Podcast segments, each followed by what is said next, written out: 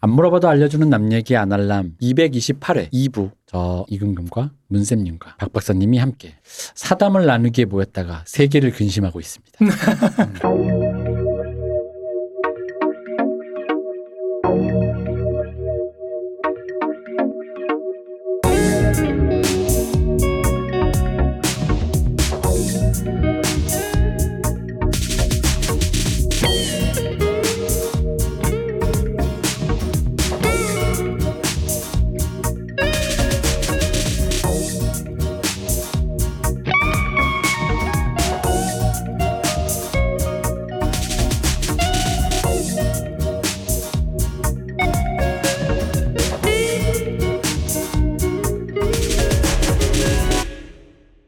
안녕하십니까 박 박사님. 안녕하십니까. 안녕하십니까 문쌤님. 안녕하십니까. 자 우리가 어제 스포 아 스포라고는 이제. 티저죠 예, 티저, 티저, 티저. 일본이 눈부시다. 눈부시다. 아, 어, 일본은 지금 좀 전까지 분명히 어제 미라 한국의 미라클 작전에 비해서 굉장히 빠지는 그렇죠. 자국 영화에서조차 외면당하는 자위대의 능력은 허접하다. 아니 그리고 뭐 스가는 자기 텃밭에서도 선거에 졌다. 뭐 음. 이래서 위기다. 뭐 이런. 뉴스만 음. 봤는데 갑자기 일본이 눈부신 눈부시다. 어 어떤 눈부시죠. 어, 예, 무슨- 일본 눈부신 건 제가 버블 시대 때 느꼈던 것 같은데 그때 정말 눈부셨어요. 요즘 한국이 약간 일본 버블 시대하고 겹친다고 음, 말이 많이 나오죠. 음, 음, 부동산 폭등하고 네. 주가하고 그러면서 이제. 음. 근데 제조업은 약해지고 있고. 음. 그러니까 요거 그래서 뭐 오늘도 보니까 독일에서 기사가 나왔더만요. 아, 예, 맞아요. 예, 뭐 버블 시대처럼 이제 꺼질 어. 일밖에 없다는데 꼭 그렇지는 않은 것 같고 좀더 음. 지켜봐야 될 것 같은데 아무튼 일본이 사실 눈부시다고 하면 일본 역사에서 제가 볼 때 눈부신 시기는 메이지 유신. 요거는 사실 한국학 전공하시는 분들 논문을 보면 알 수 있어요. 일본하고 비교할 때 음. 조선하고 음, 음, 음.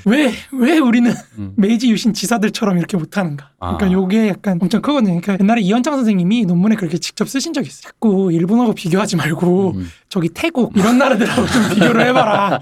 어, 거기가 보통이다. 음. 그러니까 일본이 너무 압도적이기 때문에 거기하고 비교하면은 조선이나 대한제국은 못난 나라밖에 안 되기 때문에 네. 인도 이런 쪽하고 좀 비교를 해야 그런 얘기를 한 적이 있는데 아무튼 일본이 요즘에 눈부신 이유는요. 일본의 최대 수건이 뭐였죠? 음, 보통 국가화 되는 네. 거잖아요. 네. 그러니까 그 업적에서 굉장히 많은 진전이 일어났다는 겁니다. 음. 그러니까 아베하고 스가가 우리가 볼 때는 그냥 쟤네 왜 저래? 음. 혹은 극우네. 음. 아, 쟤네 역시 극우 옛날 그 군국주의자들 음. 후예네 이런 거지만 사실 이 사람들 그 요구라고 해야 될까 욕망이라고 해야 될까 이게 그렇게 이상한 건 또 아니에요. 그쵸. 우리가 볼 네. 때 왜냐면 어쨌든 일본이 정상 국가로서 군대를 가지고 음. 우리 보통 국가처럼 행동을 하겠다는 음. 건데 근데 이- 여기서 이제 사실은 이거를 여태까지 이끌었던 축은 북조선입니다. 음. 그러니까 일본이 자기의 군국주의 군사화나 이런 걸 정당화할 때 썼던 이, 그 어떤 팔아먹었던 원인 음. 이런 거는 북한의 음, 알리바이로서 예, 알리바이로서 써먹었던 예. 게 이제 아니 그래서 일본 가서 근데 놀랬던 게 뉴스를 틀잖아요. 한 절반 정도는 다 기타 조선이야. 아, 음. 계속 기타 조선, 기타 조선. 네, 그러니까. 한국도 이 정도로 북한 뉴스를 안 내보내거든요. 근데 그게 한 20년 전에도 그랬으니까 뭐. 그게 이제 일본이 납치나 네. 이런 거하고 엮여가지고 일본이 납치 문제 사실 굉장히 충격적인 거였죠. 네. 고이즈미가 가가지고 우리 북일 정상회담하고 교류를 맺자라고 갔는데 고이즈미는 사실 정말로 그런 일이 없었다고 믿고 음. 그 우리 아 음모론이야 어, 이렇게 생각한 것 음모- 같다. 음 모론이 있던데 어. 어. 떻게 생각해? 그랬더니 김정일이 했다고 하니까 고이즈미도 굉장히 충격을 받고 돌아가야 되나 이 생각을 어. 아, 했다고 고이즈미도 순진한 1세기의 지도자였을 네, 뿐이었군요. 뭐 그런 건데. 네. 아들 보세요. 순진해 그 집안이. 음, 어. 그것이 북한이니까. 그것이 북한이니까. 근데 이제 일본이 요즘에 눈부시다는 거 그 업적에서 굉장히 정말 눈이 부실 정도의 활약을 펼치고 있는데요. 음. 일본 측이 사실은 요즘에 내세우는 주요한 담론이 하나 있습니다. 음. 그게 뭐냐면 어, 자유롭고 열린 인도 태평양입니다. 아 인도 태평양. 아. 네. 요 표어가 사실 미국 있어요. 아. 아. 요 표어가 사실 한미 정상회담에도 요 표어가 들어있나 아마 그럴 거예요. 그러니까 미국 일본에서 만들어진 담론이 미국에 지금 정착이 된 상황이거든요. 아.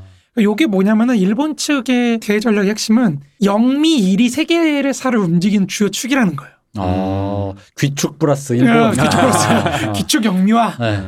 이제 그러니까 일본이 볼 때 세계 정세의 중심은 해양 국가입니다. 네. 해양 세력인데 이 해양 세력의 3대 축이 영국, 일본, 미국인 거죠. 음. 그러니까 우리는 미국하고 좀 음. 동급 음, 그러니까 우리가 인도 태평양은 우리가 맡겠다. 그렇죠, 그렇죠, 그렇죠, 아. 그렇죠. 삼, 천하 삼분지계네. 아. 삼대장, 그러니까 이런 거죠. 아. 근데 여기에 어쨌든 해양 세력만으로 사실은 유라시아 전체를 통치할 수 없거든요. 네. 네. 그러니까 이제 유라시아 대륙에서 좀 힘 있는 국가들 음. 이거를 끼워 넣겠다. 음. 요게 이제 유럽의 프랑스 음. 첫째로 아프리카의 남아공 음, 그리고 인도 음. 그리고 마지막 하나가 저쪽 이제 원래는 한국이 사실 들어갔는데요. 네. 빠졌죠. 사이가 안 좋은데. 네, 빠졌죠. 음. 한국은 이렇게 늘까 말까 막 고민하던 그런 거였는데 아베가 이제 저 나라는 가치를 공유하지 않는 나라라고 어, 했기 음. 때문에 자유민주적 질서나 이런 걸 음. 공유하지 않고 그냥 좋은 이웃 국가 이렇게 네. 정의를 하는 바람에 이제 거기서 끝났고 어쨌든 일본이 보기에 3대 축이 그겁니다. 음. 그리고 일본의 목표는 그렇기 때문에 이 3대 축을 어떻게 3대 축 간의 관계를 어떻게 강화시킬 건가에 목적이 맞춰져 있는 거예요. 음. 일본 대목 대의 네네네. 전략. 그래서 일본이 추진한 게 뭐냐면 삼국 동맹, 음. 영미일이 동맹이 되는 거예요. 아 여기서 느껴지는 약간 세계대전의 향기가 기분 탓이죠. 그러면 일본이 사실 미국은 영국하고도 동맹국이고 일본하고도 동맹국이거든요. 어차피. 네, 그렇죠. 그러면 이제 관계가 개선되는 건 영국하고만 개선이 되면 되거든요. 음. 음. 그러니까 일본이 그래서 영국하고 사실상 준 동맹국가 수준까지 지금 발전했습니다. 음. 어. 그리고 일본의 지위라는 거를 굉장히 많이 지금 인정받고 있어요. 음. 그러니까 영국 같은 경우에도 원전 사업이나 이런 데서 중국을 배제했죠. 네네. 그리고 대신 일본을 넣었어요. 네, 네. 그리고 일본에 이제 항공모함을 파견하기 시작했죠. 네, 그렇죠. 지금 엘리자베스 와서 어, 맞아요, 맞아요, 네, 맞아요. 훈련 중, 한, 미, 한 미국 미군 영국군 한국군 지금 훈련 현재 맞습니다. 훈련 중이죠. 예. 맞습니다. 그 여기에 이제 일본군이 특히 참여하기 시작한 그런 음. 훈련들에 음. 일본 자위대 해군이 참여하면서 특히 일본은 이제 베트남하고의 관계도 굉장히 많이 개선을 했고요. 음. 그러니까 사방 팔방으로 지금 뻗어나가면서 옛날 대동아 공영권을 지금 확고하게 아, 남방 정세. 아, 그렇죠. 음. 그리고 앞서 어제 방송에서 말씀드렸던 것처럼 그 중국을 포위할 수 있는 대중국 포위만 네. 있잖아요. 그러니까 일본이 키신저한테 배신을 당했거든요. 사실상. 아, 네. 그러니까 요즘에 키신저 리안들이 사실상 좀 많이 좀 소외당하는 게 그런 음. 측면입니다. 음. 미국 내부에서 어. 너네가 너무 많은 걸 줬다 중국한테. 아. 이런 비판을 많이 받거든요. 그러니까 일본이 이제 그 당시에도 이제 많이 키신저한테 당하고 나서 이제 절치부심했던 게 네, 네, 네. 절치부심하면서 동남아에 엄청나게 투자를 했죠. 네, 그렇죠. 동남아에 투자를 했던 게 지금 이제 수확을 거두들이죠. 네. 지금 일본의 제일 거의 베트남에서 제일 관계라고 할 수 동맹국 수준의 관계라고 할 수 있는 건 베트남입니다. 네. 이 코로나 시국에도 베트남으로부터 엄청나게 많은 물자를 그리고 베트남인들이 지금 일본 농촌에 우리나라 그 시골의 외노자들처럼 그 베트남인들이 일본 농촌에서 엄청 많이 일을 하고 사고도 많이 치고 있는 모양이더라고요. 음, 네. 그렇죠, 그렇죠. 네. 그리고 더 나아가서 사실은 이게 한국이 지금 밀리고. 밀리고 동남아 아, 동남아에서. 예, 동남아에서 네, 네. 그 문재인 정부의 동남아 정 네, 신남방 정책에서 네, 신남방. 정책에서 했는데 음. 기본적으로 지원금 자체가 일본한테 게임이 안 되는 음, 상황이기 그렇겠죠. 때문에 음, 음. 그- 그리고 일본은 그걸 수십 년에 걸쳐서 했거든요. 음. 네. 그 인프라나 이런 거 쌓아놓은 게 엄청나고 특히 베트남하고는 군사 협정까지 맺어가지고 음, 지금 음. 엄청나게 많은 군수 물자를 지금 수출을 하고 있죠. 아, 그러니까 사실상 일본을 세계 질서를 재편할 수 있는 하나의 주요한 플레이어로 복귀시켰습니다. 국제 어. 질서에서. 음. 그러니까 이거 자체가 일본이 굉장히 눈부신 지금 발전을 보여주고 있는 거고. 아 이거 한때 그분께서 한반도 운전자론에서 꿈꿨던 어떤 어, 약간 그런 그런. 위상 네. 아닙니까? 네. 그리고 일본이 지금 이지스함 전에 만든다고 했던 네, 게 네, 네. 이제 항모로 사실. 네. 아. 그러니까 일본도 이제 항모를 거느릴 수 있는 군대가 됐고 음. 사실상 자위대도 보통 군대로서의 지위를 점점 인정받고 있죠. 네. 특히 미국이 그런 걸 많이 요구하고 있고 네, 네, 이런 상황이 됐기 때문에 보통 국가는 거의 제가 볼 때 한 90% 정도는 완료된 것 같아요. 네, 네. 90% 정도 완료됐고 음. 특히 해외 그 외교에서의 일본의 플레이어로서의 역할도 음. 상당 부분 인정받았다 이렇게 볼 수 있는 거죠. 그리고 앞으로 영국하고 영국하고의 관계가 더 진전이 되면은 정말 음. 동맹 관계까지 가면은 이 삼각 동맹이 실현되는 순간 사실은 정말로 일본의 어떤 플레이어로서의 위치라는 건 부- 확고부동해지는 음. 그런 상황이 되는 거고 이게 재밌는 게 일본이 자신들의 세계 전략에서 유럽을 프랑스한테 맡겼다는 게 되게 재밌는 거거든요. 네. 음. 독일이 사실 경제적으로 지휘권을 잡고 있는데 그렇죠. 그렇게요. 네, 네. 네. 프랑스한테 넘겨줬다. 이게 사실 재밌는 거예요. 이게 마크롱하고도 연결되어 있는데요. 음. 마크롱이 사실은 유럽을 하나의 국가로 만들 생각을 하고 있습니다. 음. 그러니까 마크롱이 집권한 이후부터 계속해서 주장했던 게 우리 프랑스는 유럽을 하나의 유로 유럽 연합을 하나의 그 근대 국가 음. 이런 걸로 만들고 아프리카로 가야 된다. 아, 약간 이런 걸 했거든요. 아, 아프리카로 가야 된다. 네, 네. 아프리카 내부의 이민자 문제를 전체 유럽으로 떠넘기겠다. 약간 그런 것도 있긴 한데 음. 근데 이제 제일 큰 건 사실 독일입니다. 독일을 음. 좀 경, 정치적으로 좀 배제를 하려는 거죠. 음. 그러니까 독일도 사실 그래서 가만히 있는 건 아니고요, 당연히. 음. 독일이 이제 러시아를 끌어들이는 거. 앞- 어제 말씀드렸다시피 가스관 설치나 이런 게 사실 미국하고의 관계를 좀 각을 세우는 겁니다. 자꾸 아까 그 세계 대전의 향 어떤 향기가 독일에는 이번도 잘못된 패를 잡을 것인가.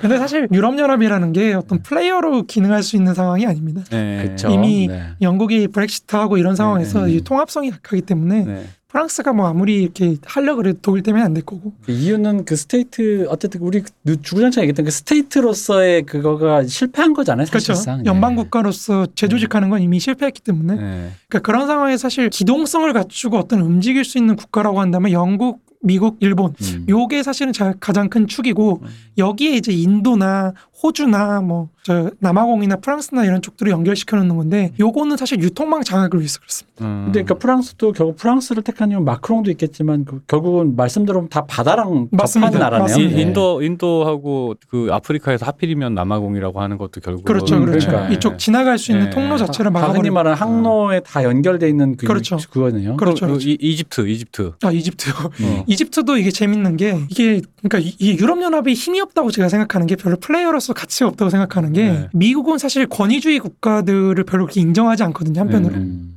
그러니까 어쨌든 미국 미국적 가치라는 걸 투영할 수 있는 힘이 있는 나라기 때문에 네. 그러니까 아프간이나 이라크에서 그걸 하려고 한 거잖아요. 음. 그러니까 수틀리면 그거를 관철시킬 힘이 있다는 건데 미국이라는 나라는 네. 유럽은 그게 없다고 느껴지는 게 뭐냐면 그 옛날에 자스민 혁명이라 했잖아요. 네, 네, 이집트에서 네, 네. 그 네, 맞아요. 저희 예, 뭐죠? 한창 한창 민주화 네. 운동이라 네. 했잖아요.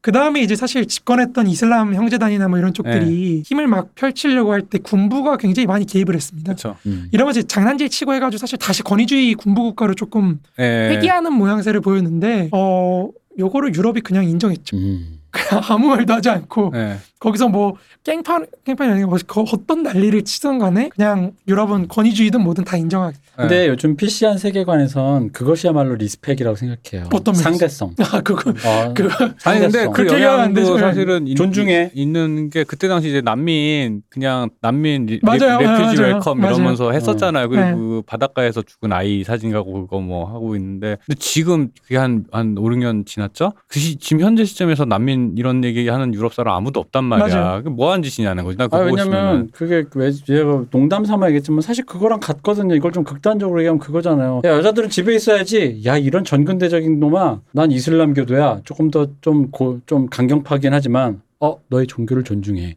약간 이런 거랑 그래 같- 그런 농담이 어, 있었죠. 어. 그 근데 사실 그 유럽의 태도가 약간 그런 느낌이 있어요. 그런 게 있죠. 약간 이렇게 약간 뭔가 문화 상대주의 같은 느낌적 느낌으로. 그러니까 왜냐면 자꾸 또 뭐라 그러면 이게 왜 왜그그 아까 향기라는 말로 참 음. 표현 잘하신 게 프랑스나 영국이나 미국 같은 독일이 그런 소리 갑자기 잠깐 하면 왠지 내정 간섭 같고 제국주의 향기가 왠지 스멀스멀 나오는 것 같고 그- 왠지 알제리 생각도 나고.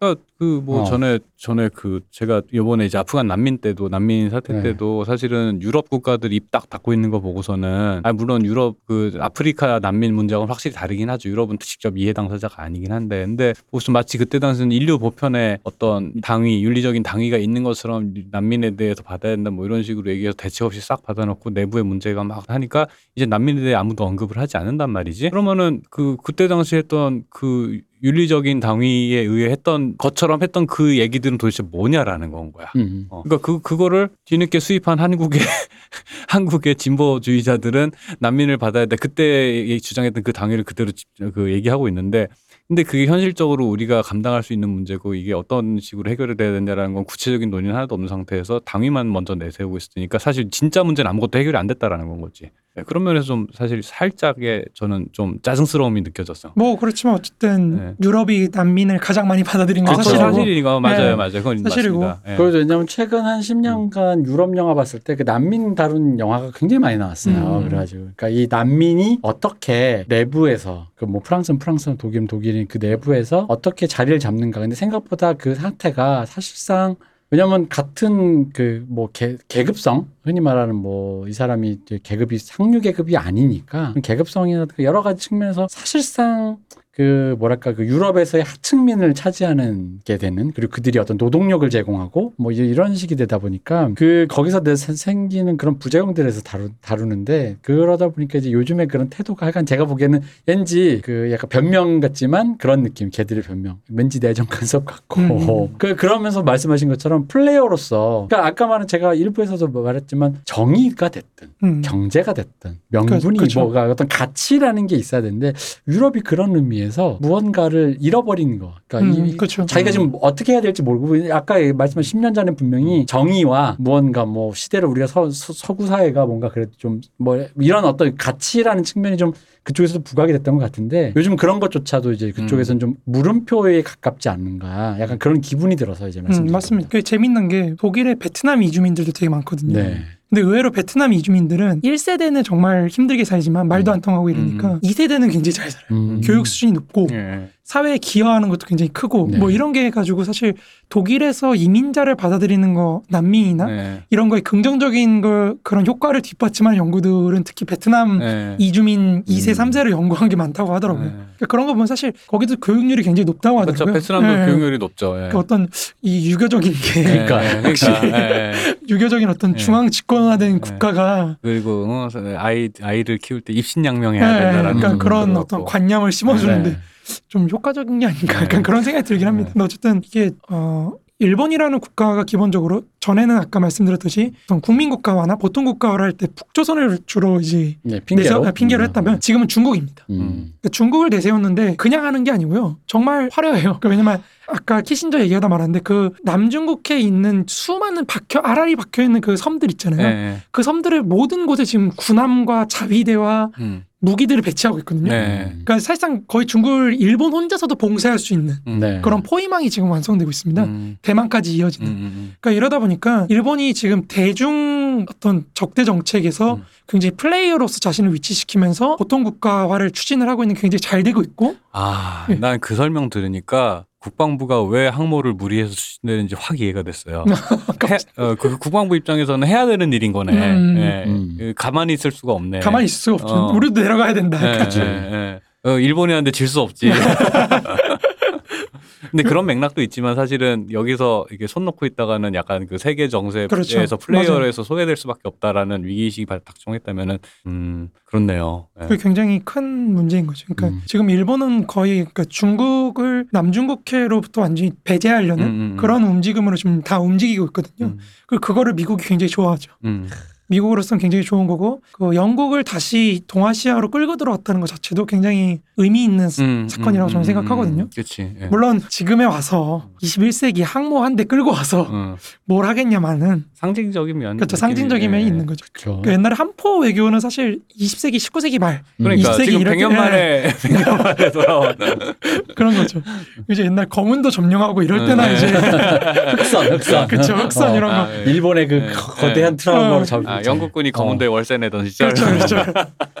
그게 흑선도 그 미국 애들이 세계 일주하면서 해군 그렇죠, 끌고 예. 이제 딱 한번 우리 힘을 보여주겠다 이러면서 이제 각인이 확 되는 건데 지금 와서 사실 그거를 해봐야 음. 약간 한국한테 우리 거 사세요 약간 아, 이런 그거 그렇죠. 이런 느낌이 그 들죠. 영국 쪽에서는 그거 팔고 싶어서 안달이 났다고 네. 하긴 하더라고요. 예. 음. 아, 그럼 역시 일본의 눈부심이란 건 어쨌든 일본은 세계 무대에 어쨌든 간에 이 이제 키, 플레이어로서, 키 플레이어가 그렇죠. 이제 음. 됐다. 음. 그리고 이것은 하, 노무현 대통령의 염원이기도 했는데 음, 음, 음. 이제 한국은 지금 거기서 약간은 지금 그 사실 그것도 한국도 명분이 좀 있어야 되긴 하는데 음. 그렇죠 우리는 밖으로 나갈 명분이 사실 네, 네. 그렇죠. 예. 약해가지고 네. 특히. 야, 니네 군대도 있고 정상국가 맞잖아. 네. 뭐뭘 더 해? 아, 네. 그렇네요. 약간 그런 거. 근데 이제 노무현 때나 아니면 지난번에 아프간 파병 때나 뭐 네. 이런 때를 보면은 음. 한국군을 특히 전투병을 해외 파병해서 예. 희생당하는 일에 굉장히 거부감을 보이고 있다고 저는 생각하거든요. 네. 그죠. 그거 만약에 그게 특히나 그 모르겠어요. 이게 우익도 마찬가지고 그거는 아마 우익이고 진보고 간에 네, 거의 공통적으로. 갖고 네. 있는 의식일 거예요. 예, 예. 젊은이를 파병했다가 왜냐면 기본적으로 한국군이 미국군처럼 무슨 연봉을 주고 데려가는 게 아니다 보니까 그렇죠. 지금 강제로 하는 어, 의무병인데. 의무병이니까 약간 이렇게 뭔가 임시 보호라는 그런 인식이 있잖아요. 맞아요. 그러니까 그렇- 쟤들이 군인으로서 병사로 기능한다라는 느낌보다는 우리의 아들 딸이라는 느낌이 좀더 음. 강하단 말이에요. 맞아요. 근데 이제 그 사람들이 갔다가 만약에 비명 행사를 한다. 그거는 미국군이 용병 그러니까 그 군 아프간에서 미국군이 그 제로 다크 서티처럼 폭발을 하는 거랑은 조금 거의 제가 봤을 땐 만약에 우리 군이 카불 공항에서 그렇게 터졌다 거의 세월호급일 걸요. 음. 음. 한국인에게 느끼는 느낌은 그냥 어이구가 아니라 세월호의 데미지 정도. 개인적으로 그냥 짐작하기로는 네. 그렇게 해서 옛날에 베트남전처럼 의무징집된 병력을 대규모로 파병하지 않는 게 그래서 곤란하다 쳐. 음. 근데 그렇다고 해서 모병이 된 하사관들 중심의 부대를 보낸다 특전사라든가. 음. 근데 그들은 그렇게 소모하기엔 너무 고급 인력이야. 그지. 그렇죠, 어. 그렇죠. 어. 그러니까 애매하죠 진짜로. 음. 정말 애매한 상황이니까 원래 한국군의 해외 파병을 주도했던 건 제가 저번 방송에도 말씀드렸지만 이승만, 네. 박정희 모두 다 사실 기획했던 거거든요. 음. 그러니까 그 둘은 근데 그 기획하려는 게 사실은 미국한테 우리를 봐라. 그렇죠. 아니 아까 미, 방금 말씀한 일본의 한포도 아, 그렇죠, 그거죠. 그렇죠. 보시라. 어. 어. 그 우리를 좀 봐줘라. 어. 우리 한국이 자유민주주의 선진 음. 전진 기지로서 이만큼 기여를 한다. 음. 그러니까 일본 말고 우리를 도와줘야 된다. 약간 이런 건데 음. 지금은 사실 그런 걸 하기도 좀 애매하잖아요. 우리도 돈이 어느 정도 있고 그죠. 지금 와서 우리가 몸으로 떼온다? 음. 이거 사실 좀 한국 사람들이 받아들이지 않을 그렇죠. 그죠. 아니 당장. 뭐 응. 미군 철수에도 그 미국인 미국인 병사 한 명이 희생됐을 때 그 비용이라고 하는 게 탈레반 한명 음, 희생됐을 때하고 사실은 사람 목숨의 가치가 있는 건 아니지만 정치하는 입장에서 봤을 때그 그 정치적 부담 한 명이 죽었을 때 느끼는 탈, 탈레반 지도자가 느끼는 부담과 미국 대통령이 느끼는 부담은 완전히 다르단 말이죠. 음, 그렇죠, 그렇죠. 그래서 그런 차원에서 사실은 주둔을 하는 것 자체가 점점점 그저 정치적 경제적 부담이 늘어나니까 철수하게 되는 당위가 생기는 건데 한국 그 미국처럼 세계 경영하겠다고 미국처럼 파병을 계속 하던 나라도 아니고 갑자기 밀레니엄 세대도 아니고 Z 세대인 2000년생 아이를 그 인구도 없는데 어. 지금 젊은이도 없어 죽겠는데 그걸 또 군대를 어, 그게 어. 용병도 아니고 어, 끌고 가서 어. 왜 해외로 어. 돌린다? 어. 이건 상상도 못한 네, 일이죠. 네, 그래서 해외로 돌렸는데 저기 어디야? 어 저기 저기 어 무슨 여기 아프가니스탄이나 저기 어디야? 이 남아 뭐 어, 나- 아프리카나 뭐. 아프리카 어딘가 이름도 모르는 산맥에서 이름도 처음 보는 적장과 싸우다가 일개 소대가 전멸했어요. 30명이 죽었다. 이거 감당 못하지. 그렇죠. 네, 정권. 유지가 안 되지 네. 그러면은. 네. 뒤집힐 것 같아요. 네. 체제가. 네. 그러니까 그런 의미로 보면은 그러니까 내부적으로 국민들에게 할 수 있는 명분도 없고 음. 외부적으로 외국 국가들에게 또 명분도 별로 없어요. 음. 그럼 한국은 이런 일본의 눈부신 외교에 맞춰서 무엇을 해야 될까요? 뭐 일본하고 저는 협력하는 수밖에 없다고 개인적으로 생각을 하는데 음. 그렇다고 하기에는 우리가 이번에 우리가- 그 마스터베이션 발언부터 해서 그쵸. 문재인 정권과 문재인과- 또 일본 정권과의 그 그것은 좋죠. 요단강을 건넌 게 아닌가. 그렇죠. 그러니까 결국에는 저는 개인적으로는 결국 네. 반중 정서에 의존하는 수밖에 없지 않나. 음. 아니 뭐. 반중 정서는 이미 대세가 된 것 같아요. 그러니까요. 지금 제가 느끼기에는 반일 정서는 살짝 유행이 지났고 그리고 어린 세대로 갈수록 생각보다 이렇게 심하지도 않고 오히려 반중은 진짜 그냥 거의 생리적인 반응으로 바로바로 나오는 그게 그게 왜. 그러냐면 네. 이것도 역시 문, 저는 문화라고 생각해요. 음, 저도 반, 그렇게 생각해요. 반일은 해보면 그냥 옛날 역사예요. 네, 그죠. 근데 일본은 어쨌든 선진국이었던 그 버블 시대부터 유지됐던 그 찬란한 선진국에 있기 때문에 동급으로 만약에 문화로 소비할 때는 별 차이가 없어요. 그리고 유튜브만 봐도 한일 커플, 음. 뭐 일본인 친구, 뭐 이런 거에 널려 있단 말이야. 근데 중국은 어. 당면하는 동세대의 문화가 너무 구려. 어. 컨템포러리가 좀 그래. 어. 일 중국산 게임이나 어. 그런 걸 봤을 때 약간 어딘가 모른 그러니까 그 우리가 우리도 겪었던 저기 뭐지 그 급하게 성장하는 그 뭐라 그래 개발도상국의 음. 어떤 그 급, 급성장의 그 향기 있잖아요. 고도 성장하는. 네, 아주 완성되지 않은 그 청, 촌스러움이 있지. 청룡 열차 맛 네. 그런 게 있단 말이에요. 그런 빨로파 같은 그런 제가 싫어하는 그 현수막 걸려 있는 그런 풍경 같은 맛이 있단 말이지. 네. 그러다 보니까 제 생각에 요즘 왜 수세식 화장실에서 요즘 같이 메트로폴리탄화된 그런 풍경을 보고 자란 MZ 세대, 그 G 세대의 눈에서 봤을 때 그냥 그들의 역사고 뭐고가 아니라 생리적으로 그냥 이게 되게 후진국스러운 어떤 것을 향기를 불러일으킨다인 것 같아. 그러다 보니까 일본 반일 감정보다 반중 정서는 어떤 그런 생리적 거부에 가깝다 할까요? 그러니까 구, 구리다 이거지. 그러니까 내가 돈 주고 소비할 어떤 것이냐. 예를 들어 알잖아요. 우리 우리 시대는 더 심했잖아요. 그게 돈 주고 소비할 거 일제, 그죠? 미제잖아요. 네. 그 그것도 있고 음. 그 그런 애들이 그런 음. 촌스러운 고- 그 애들이 음. 너무 힘이 세. 그죠? 음. 그러니까 너무 걔- 힘이 세고 머리수가 많아. 왜 그래서 우겨? 어 그래서 직접적인 위협으로 눈으로 오고 피부로 느껴. 음. 이 반감이 안 생길 수가 없는? 거죠. 예. 그러니까 그거를 이용해서 이렇게 동원하는 수밖에 없는 예, 것 같아요. 예, 개인적으로 예, 생각하기엔 예, 정말 예. 공학적으로 얘기를 하잖아요. 네. 예, 멀지 않아 그렇게 될 네, 것 같아요. 그렇게 될것 개인적으로. 같아요. 그래서- 아, 이거 너무 공학적으로 얘기하니까 또 우리가 사람들이 되게 파시스트로 느낄 수 있다. 그래서 공학적으로 그렇죠. 그냥 공학적으로 다. 네. 어. 그러니까 이게 중국도 사실 이걸 다 안다고 생각해요. 저는 예, 이런 흐름들을 예, 알기 예, 때문에 예, 예. 사실 요즘 들어서 좀 조심스러워졌죠. 음. 많이 조심스러워진 측면이 있어요. 그 왜냐면 한미 정상회담 때도 한동안 입 다물고 있었어요. 그 전문이 나온 다음에도 조용하더라고요 한동안. 음, 그래서 음. 왜 조용하게 뭐 비판하긴 했는데 음. 결국에는 한국한테 근데 이제 일본한테 하는 거하고는 좀 수위가 약하죠. 예. 한국한테 하는 게 확실히 수위가 약하고 일본하고는 이제 진짜 한 판 해볼 수 있는 음, 음, 음. 그런 수준까지 가는 거. 그러니까 일본이 그렇게 아라리 박아놓으니까 음. 군대를 박아놓고 이렇게 하니까 요즘에 중국이 어떤 식으로 하냐면 그 옛날 삼국지 연의의 조조가 어, 어. 저 뭐야 적벽대전에서 네. 내려갈 때 어떻게 하죠? 배를 막 묶어가지고 아, 그죠, 그죠. 널판지 깔고 이렇게 예, 하잖아요. 예. 그런 것처럼 남중국해에다가 그 배들을 가라앉혀요. 네. 배들을 가라앉힌 다음에 그 위에다가 철판을 깔아놓고 어. 거기에 이제 군대를 배치해요. 또 다른 의미 간척 사업인가? 그러니까 그런 식으로 이제 그 알박기라고 하죠 일종의 음. 네. 그 군대나 군함이나 뭐 이런 거 박아놔요. 어. 심지어는 사실 여러 개를 엮어가지고 비, 비행기를 띄울 수 있을 네. 음. 그 정도까지 해가지고 뭐 이제 지나다니는 배나 이런 거 남중국해를 통제하겠다. 아. 요거까지 지금 갔거든요. 야, 섬이 없으면 만들게 만들어서 내가 박는다. 그렇죠. 아. 그러니까 거기까지 가다 보니까 최고인데. 사실상 이제 정말 음. 정말 위기가 지금 다가오고 있죠. 정말 음. 그쪽은 갈등의 수위가 점점 높아지고 그렇죠. 있어가지고 예. 그러니까 미국이라는 나라는 제가 옛날에 마르크스 방송하면서 말씀드렸지만 기본적으로 국내적으로는 뭐죠? 국내적으로는 표현의 자유. 음. 우리가 아무도 우리 못 막어. 음, 음. 우리 저 왕조 전, 영국의 전제적인 지배로부터 우리의 자유를 지키겠어. 요게 약간 국내 건국 이념이라고 음. 그죠, 한다면 그죠. 예. 대외적으로는 1898년에 있었던 문호개방 음. 선언이거든요. 음, 음. 이게 문호개방 선언이라는 거 스페인하고 전쟁하면서 네. 나왔지만 음. 저 중국 이나 이런 나라 아무도 못 건드린다. 음. 요거를 얘기하기 위해서 나온 거지만 음. 기본적으로 미국이 100년 넘게 유지하고 있는 그 대외 전략의 기본적 가치예요. 음. 그러니까 우리는 항행의 자유가 예. 음. 어느 나라든지 우리 미국의 함대와 미국의 상품, 미국의 인력이 들어가는 걸 막을 수 없다. 예. 음. 요게 약간 미국이 거의 해외 전략의 이념이거든요. 음. 그러니까 사실 그냥 지금도 남중국해를 정기적으로 함모나 군함을 갖고 그냥 들어가요. 네, 그죠. 어, 예. 쏠 테면 쏴봐라. 네, 얼마 전에도 한번 네, 그, 맞아요, 그, 맞아요. 그, 주, 저기 항모전단 중국 항모전단 사이로 그냥 구축함대가 유유히 왔다 갔다 왔다 갔다 했는데 그게 사실은 뭐 얼핏 보기엔 미친 짓이라는 사실 미친 짓 맞지 미친 짓 맞는데 되게 상징적인 그게 있는 건 거죠. 거기서 이제 오스트리아 왕자님의 뺨따구에 칼자국을 남기듯이 젊은 혈기로 누군가가 한번 쏘면 꽂으면 어, 뭔가 하나 꽂으면 이제 시작되는 것이죠. 향기가 또 나는군요. 오늘 향기 참 많이 나오네.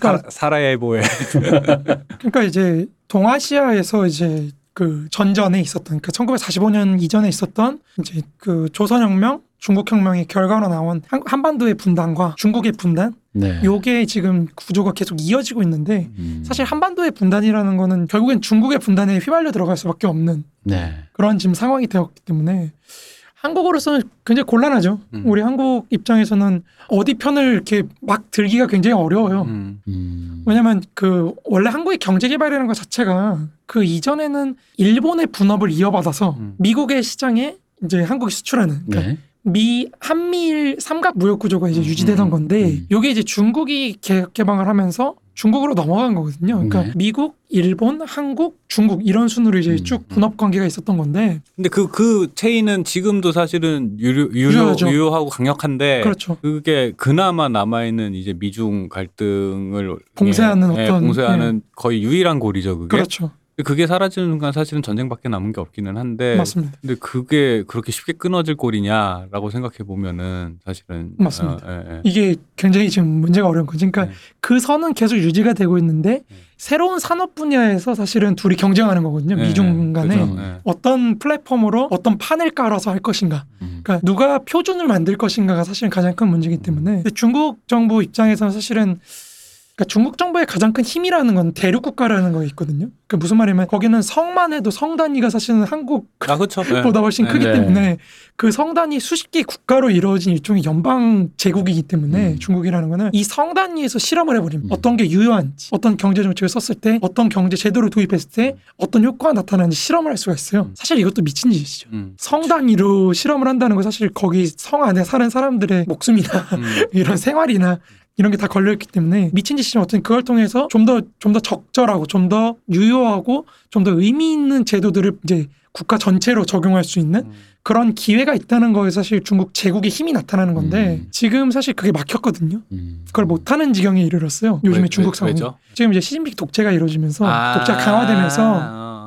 그 내부의 자율성이나 이런 게 상당히 많이 좀 그렇죠. 예, 억압이 예, 되고 예. 특히 제일 문제가 뭐냐면 지방의 언론들이 지금 많이 탄압을 당해가지고 아, 원래 중국 공산당의 가장 큰 힘이라고 한다면은 홍콩처럼 지방 말단에 있는 자유 언론들이 있거든요. 음. 이 자유 언론들- 언론들 이 자유롭게 비판을 하면서 중국 공산당이 촉수가 내려가지 않은 음. 그 영역에서 이루어지는 어떤 부정부패 이런 거를 고발하면서 정보를 위로 올리는 음, 거거든요. 음. 그걸 이제 중앙 정부가 파악을 해서 지방 정부를 통제하고 이런 식으로 이제 좀 어떤 전체 시스템의 뭐랄까요 건장 어, 건, 건강- 건강성을 건강성을 유지하는 예, 예. 거였는데 지금 홍콩부터 시작해서 자유 언론들을 다 박살냈죠. 아. 그러다 보니까 지금 이 말단에 있는 조직들에서 파악이 안 되는 상황이 어. 이거는 거의 청나라 망할 때 네, 딱그그 상황 상황이네요. 상황. 네. 굉장히 심각한 지금 네. 상황이기 때문에 이거를 극복하기 위해서 더 중앙으로 힘을 모으는 약간 예. 모순적인 상황, 예, 악순환이네. 악순환이 이루어지고 있죠. 그 저는 시진핑이 왜 저럴까 최근에 며칠 사이에 나왔던 그 수많은 그, 그 한류 금지부터 해서 여러 가지 정책들이 왜 저러나 했다가 그 숫자 하나를 보고 이해를 했어요. 6억 명. 하루 1.9달러 밑으로 먹고 벌어서 먹고 사는 빈민의 인구가 6억 명이래요. 어, 단위가 다르지 6억 명.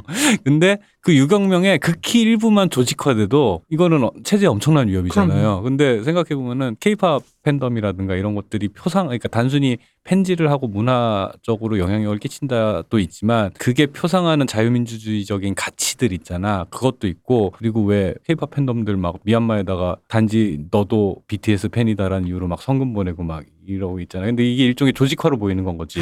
시진핑 입장에서는. 사스가 next level이군요. 그럼요, 그렇습니다. 아, 어.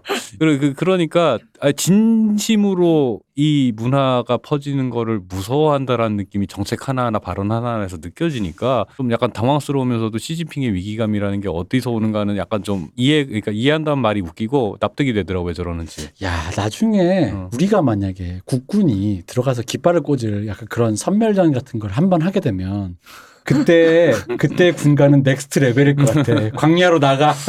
아니 다시 만난 세계가 있잖아요. 야, 이 역시 이수만 선생님. 물론 그런 일은 없겠지만 아, 선생님 대체 어디까지 보신 거야? 한, 이거. 한 빠졌네요. 아니 지금 지금 여러분 제가 잠깐 잠깐 잠깐 세자면 잠깐 이제 BTS 얘기 나서 하는데 DP가 넷플릭스로 공개되고 나서 전 세계 아미가 방탄소년단 군대 가면 저렇게 되는 거냐? 예. 아 맞아 맞아 그런 얘기 있죠. 지금 난리가 났대요 지금. 그런 것도 있고 이제 의외로 해외에서 반응이 센게 음, 특히 미국이나 이런 나라에 파병 경험 있는 분들이 네. 되게 아, 군대 부조리 그리고 러시아 이런 데 음, 라든가 징병제 국가들이 네. 생각보다 꽤 있잖아요. 그쵸. 그런 군대 군사 조직의 부조리라는 거에 대해서 사, 음. 사람들이 생각보다 공감을 엄청 많이 하고 있다 뭐 음. 그러더라고요. 그래서 이건 지금 모든 전 세계 아미는 곧 다가올 BTS 입대에 관련돼서 근데 이제 하, 여러분 하, 진짜 아미들한테 이 얘기를 해주고 싶어. 국방부가 제일 무서워하는 게 뭔지 아닙니까? 사회적으로 유명하거나 뭔가 있을 것 같은 사람들은요 되게 안전하게 보호해줘요. 왜냐면 그 사람들 때문에 국방부나 그렇죠. 군대가 굉장히 흠집이 나기 때문에. 홍보할 수도 있죠. 네. 예. 일반 애들이 여기서 DP에 나오는 건 뭐냐? 일반 어염집도 아닌 그냥 그냥 그런 그런 집 아들들 얘기인 거고요. BTS는 그럴 일이 없습니다. 걱정하지 마십시오라고 내가 얘기를 해주고 싶은데 아 이거를 믿을 수 믿지를 않을 테니 어.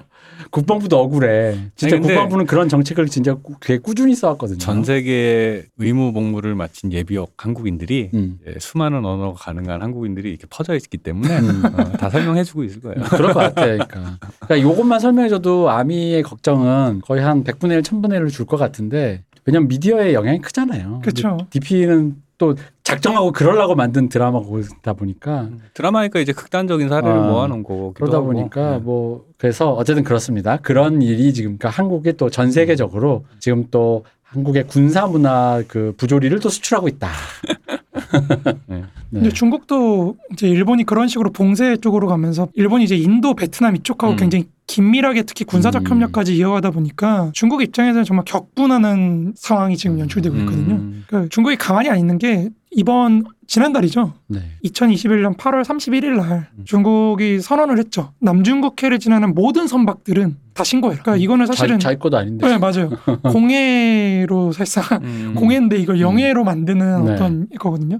근데 저는 여기서 만약 한국 선박들이 음. 음. 신고를 하면은 음. 이 정말 사실 이쪽 민주주의 동맹 쪽에 속하는 국가로서 음, 음, 음.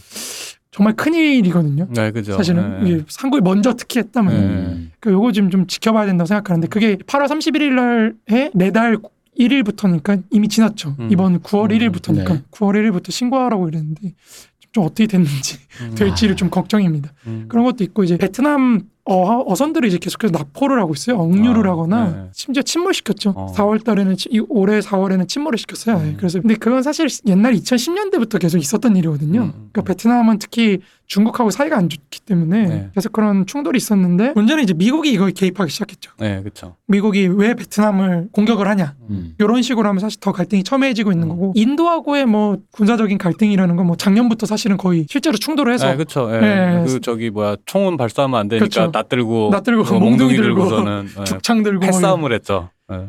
지금도 양쪽 군대들이 지금 거의 그쪽에 몰려 있습니다. 음. 여기에 이제 일본이나 이런 쪽들이 막 지원을 해주고 뭐 이러면서 그리고 거기에 이제 한국산 무기들이 그렇죠. K9이었던가요? 네. K9이 예, 배치돼 있죠. 이런 게 배치돼 있고, 그러니까 네. 중국은 이제 반대로 파키스탄 쪽하고 이제 연결이 돼가지고 음, 그쪽에서 이제 인도양 쪽으로 좀 빠져나가려는 음. 그런 모양새를 취하고 있는데 사실 파키스탄이 뭐 아시겠지만 거기도 굉장히 혼란스러운 국가이기 때문에 음. 이게 60만 대군이 있다 그래서 잘 통제되는 국가가 아니라 그 음. 내부에 테러 단체들도 많고 뭐 소수 부족들도 많고 뭐 이러다 보니까 중앙 정부가 잘 통제를 못하는 그런 상황이거든요. 그러면은 일단은 그럼 우리는 이제 당장 일본에 숟가락 얹을 수는 없고 상황상 면이 좀 안 서는 상황인데 일본이 그럼 이렇게 냅뒀을 때 일본이 그래서 어쨌든 세계적인 플레이어가 되었다. 우리에게 이득은 뭐고 단점은 뭘까요? 이득은 사실 별로 없죠. 이득은 없나요? 아, 이득은 사실 별로. 그러니까 사실 일본이 플레이어 역할을 하면서 이득이 된다는 거 우리가 질 부담이 적어진다는 거. 음. 요게 제일 큰 거죠. 그죠. 그러니까 예. 그리고 특히 어쨌든 한국이라는 것도 물류가 남중국해를 중심으로 굴러가기 때문에요. 제가 여기도 적어오긴 했지만 지금 남중국해는 사실 말라카나 싱가포르 해협에서부터 이제 대만 해협까지 전체를 아우른다고 하면은 네. 여기 이제 전 세계 해양 물류의 약 25% 음. 그리고 원유 수송량이 한 70%가 왔다 갔다 해요. 네. 그러니까 거의 3,782조 정도? 음. 그러니까 3조 7, 3조 한 4천억 달러 정도가 이제 왔다 갔다 하는데 음. 물류가 그러니까 요거가 사실 막히면은 사실 한국 원유 수입도 거의 어렵습니다. 나. 요게 막히면 사실 굉장히 큰 문제가 되다 보니까 문재인 정부도 그런 차원에서 사실 계속 가스전, 음. 원유전 이런 거를 계속 생각을 하고 있는 것 같긴 한데 음. 근데 어쨌든 쉽지 한국 정치인들 입장에서는 그 무조건적인 제 느낌상 이게 맞는지 모르겠지만 미국, 일본이라는 자유주의 동맹에 서 있으면서도 북, 중국, 러시아와의 어떤 대륙간의 연결이라는 거에 대해서는 항상 촉을 어떤 기회만 된다면이라는 음, 그렇죠. 어떤 옵션을 항상 네, 생각을 그렇죠. 하고 있잖아요. 약간 로망이 있죠. 네. 그, 그 이제 386 세대부터 해서 그 이전에 이제 약간 그 대륙 마- 국가가 어, 되겠다. 대륙 국가 네. 만주벌판, 네. 드넓은 만주벌판 광야에서 우리 또 이수만 선생이 광야를 또 집장했는데 그런 게 있기는 한데 이제 저는 뭐뭐 이제 약간 이제 민- 문재인 정부를 비판하는 사람들이 문재인 정부가 중국몽이다 이러는데 저는 그것까지는 아닌 것 같고 다만 이게 좀 그 세대가 갖고 있는 관성적인 로망이 있기는 음. 한것 같아요. 그러니까 그러다 보니까 어쨌든 하면 될 것 같은데 좋은 거는 말씀하신 것처럼 그냥 일본이 다 부담하면서 이렇게 남중국해 음. 이렇게 다 편안하게 잘 사용하면 그러니까 free riding, free riding을 할 수 있는 기회. 미국 그냥 미국이 내냐 일본이 내냐 이 차이인 것 같고 그럼 단점은 뭐가 될까요? 단점은 사실 한국이 미국의 대아시아 전략에서 차지하는 비중이 작아지겠죠. 음. 점점 위치가 낮아지겠죠. 그러니까 사실 이승만 정부부터 이승만의 그 독립 정신이라는 책도 그러니까 대한제국 시절부터 대한 이 한국이라는 국가의 어떤 비전이라는 거는 중립국화입니다. 음. 그러니까 한반도를 중립화 시켜놓고 음.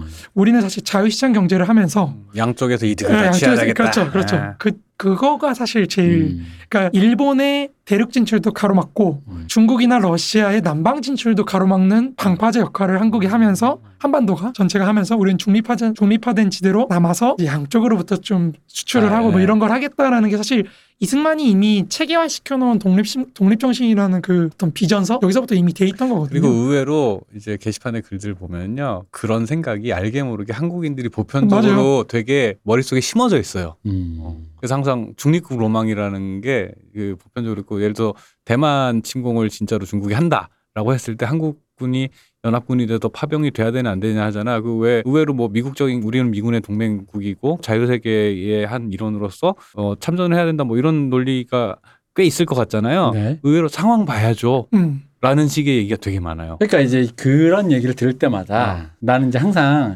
외부자의 시선으로 봤을 때 이게 굉장히 이렇게 한국이란 나라가 음. 되게 멋 같다 이거지. 이게 이제 좀 고급하게 이 박쥐 새끼가 약간 이런 거 있잖아. 그 영어로 어. 우리가 조, 고급하게 어. 체리 피커라는 게 그런 건데 그렇죠. 그지, 예. 어. 근데 어느 순간에는 이게 우리 또 선택의 그 기로에 설 거라는 그렇죠. 것이지. 음. 근데 분명한 건 우리가 갑자기 시진핑 주의, 시진핑 사상 교육 받고 갑자기 그, 그 1대1로 일원이 될 일은 아마도 없을 거라는 거지. 뭐 미래는 장담할 수 없지만. 그러면 사실은 최후에 가서 우리가 어떤 선택을 해야 될지는 사실 답은 뻔한데 그 최후의 선택을 해야 되는 순- 순간을 최대한 유예시키면서 그 안에서 우리의 전략적인 그 목표 어떤 목적지들을 하나하나 이렇게 해야 돼. 아, 얘기하다 보니까 국무회의 같네?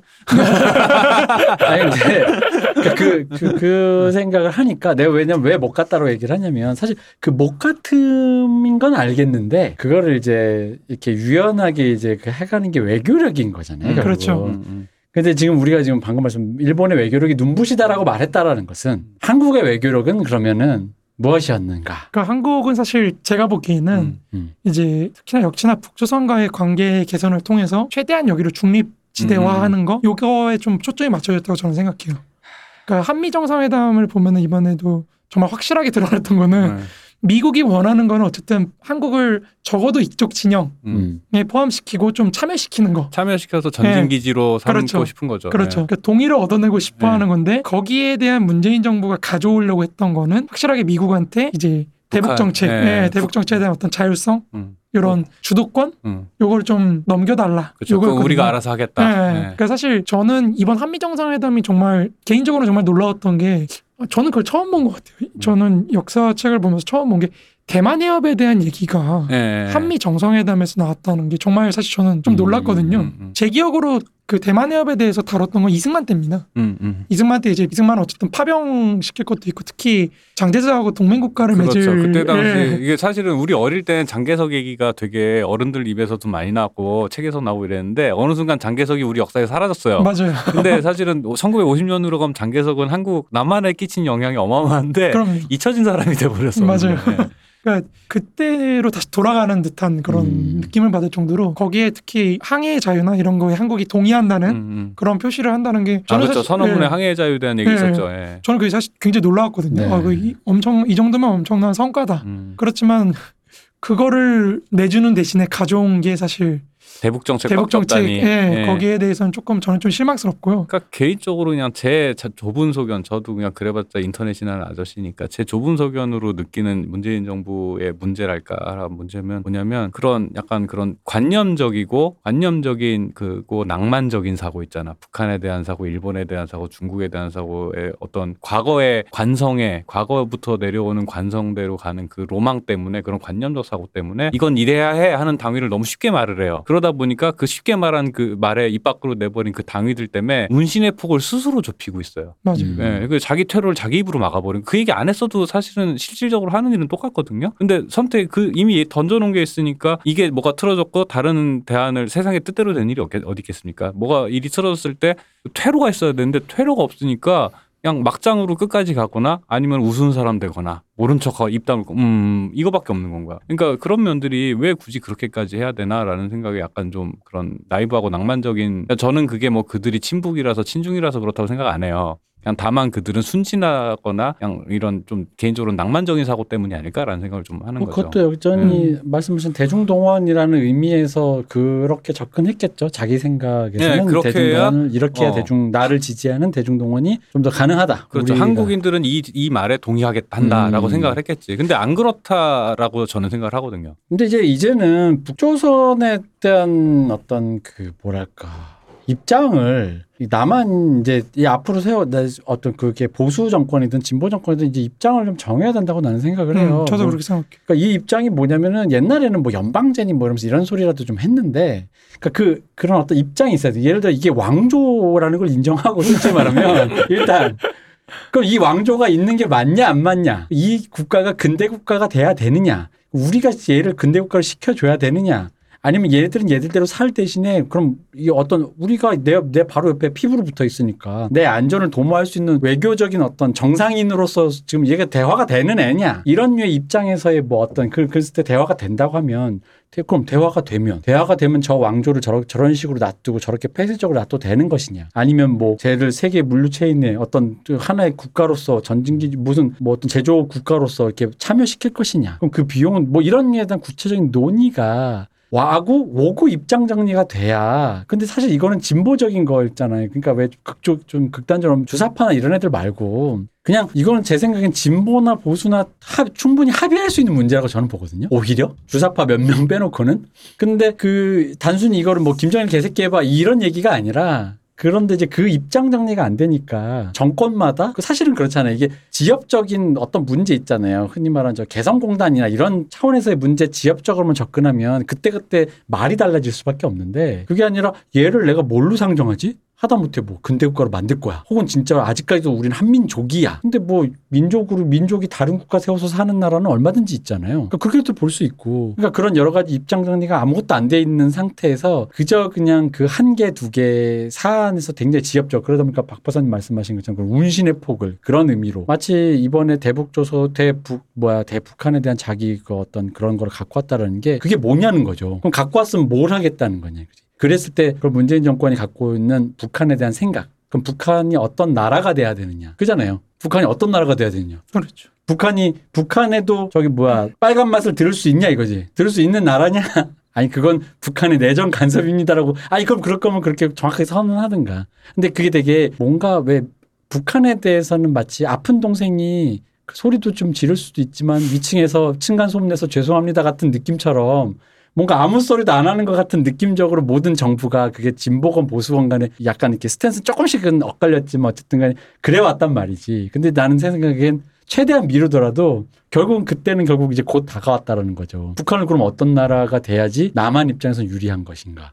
제 개인적인 생각으로는 사실 한국의 어떤 진보든 보수든 음. 근데 특히 민주당 정권이 그러니까 민주당 여태 정권들 사람들이 특히 강하게 믿고 있는 게 음. 저는 역사의 종말이라고 생각하거든요. 그러니까 무슨 음. 말이냐면 이미 체제 강조는 끝났다. 네, 네. 맞아요. 네. 그걸 너무 강하게 믿고 있는 거예요. 그러니까 네, 네. 북한에 대한 입장이 빨리 우리가 근대화를 시켜줘야 되고 음. 뭐 이런 정도로 보는 거지 음. 사실 북조선도 나름대로 어떤 근대 국가로서 갖고 있는 지향점이 있는 음, 나라라고 생각하거든요. 그러니까 그럼 저 국가의 그러니까 한국이라는 나라는 사실 선진국이 되겠다. 경제적으로 선진국이 되겠다는 어떤 목표가 굉장히 사회적으로 뚜렷하단 말이에요. 네. 그리고 실제로 그걸 잃었고 네. 지금 그럼 북한은 뭘 잃었을까라고 했을 때 저 국가는 사실 핵무장 음.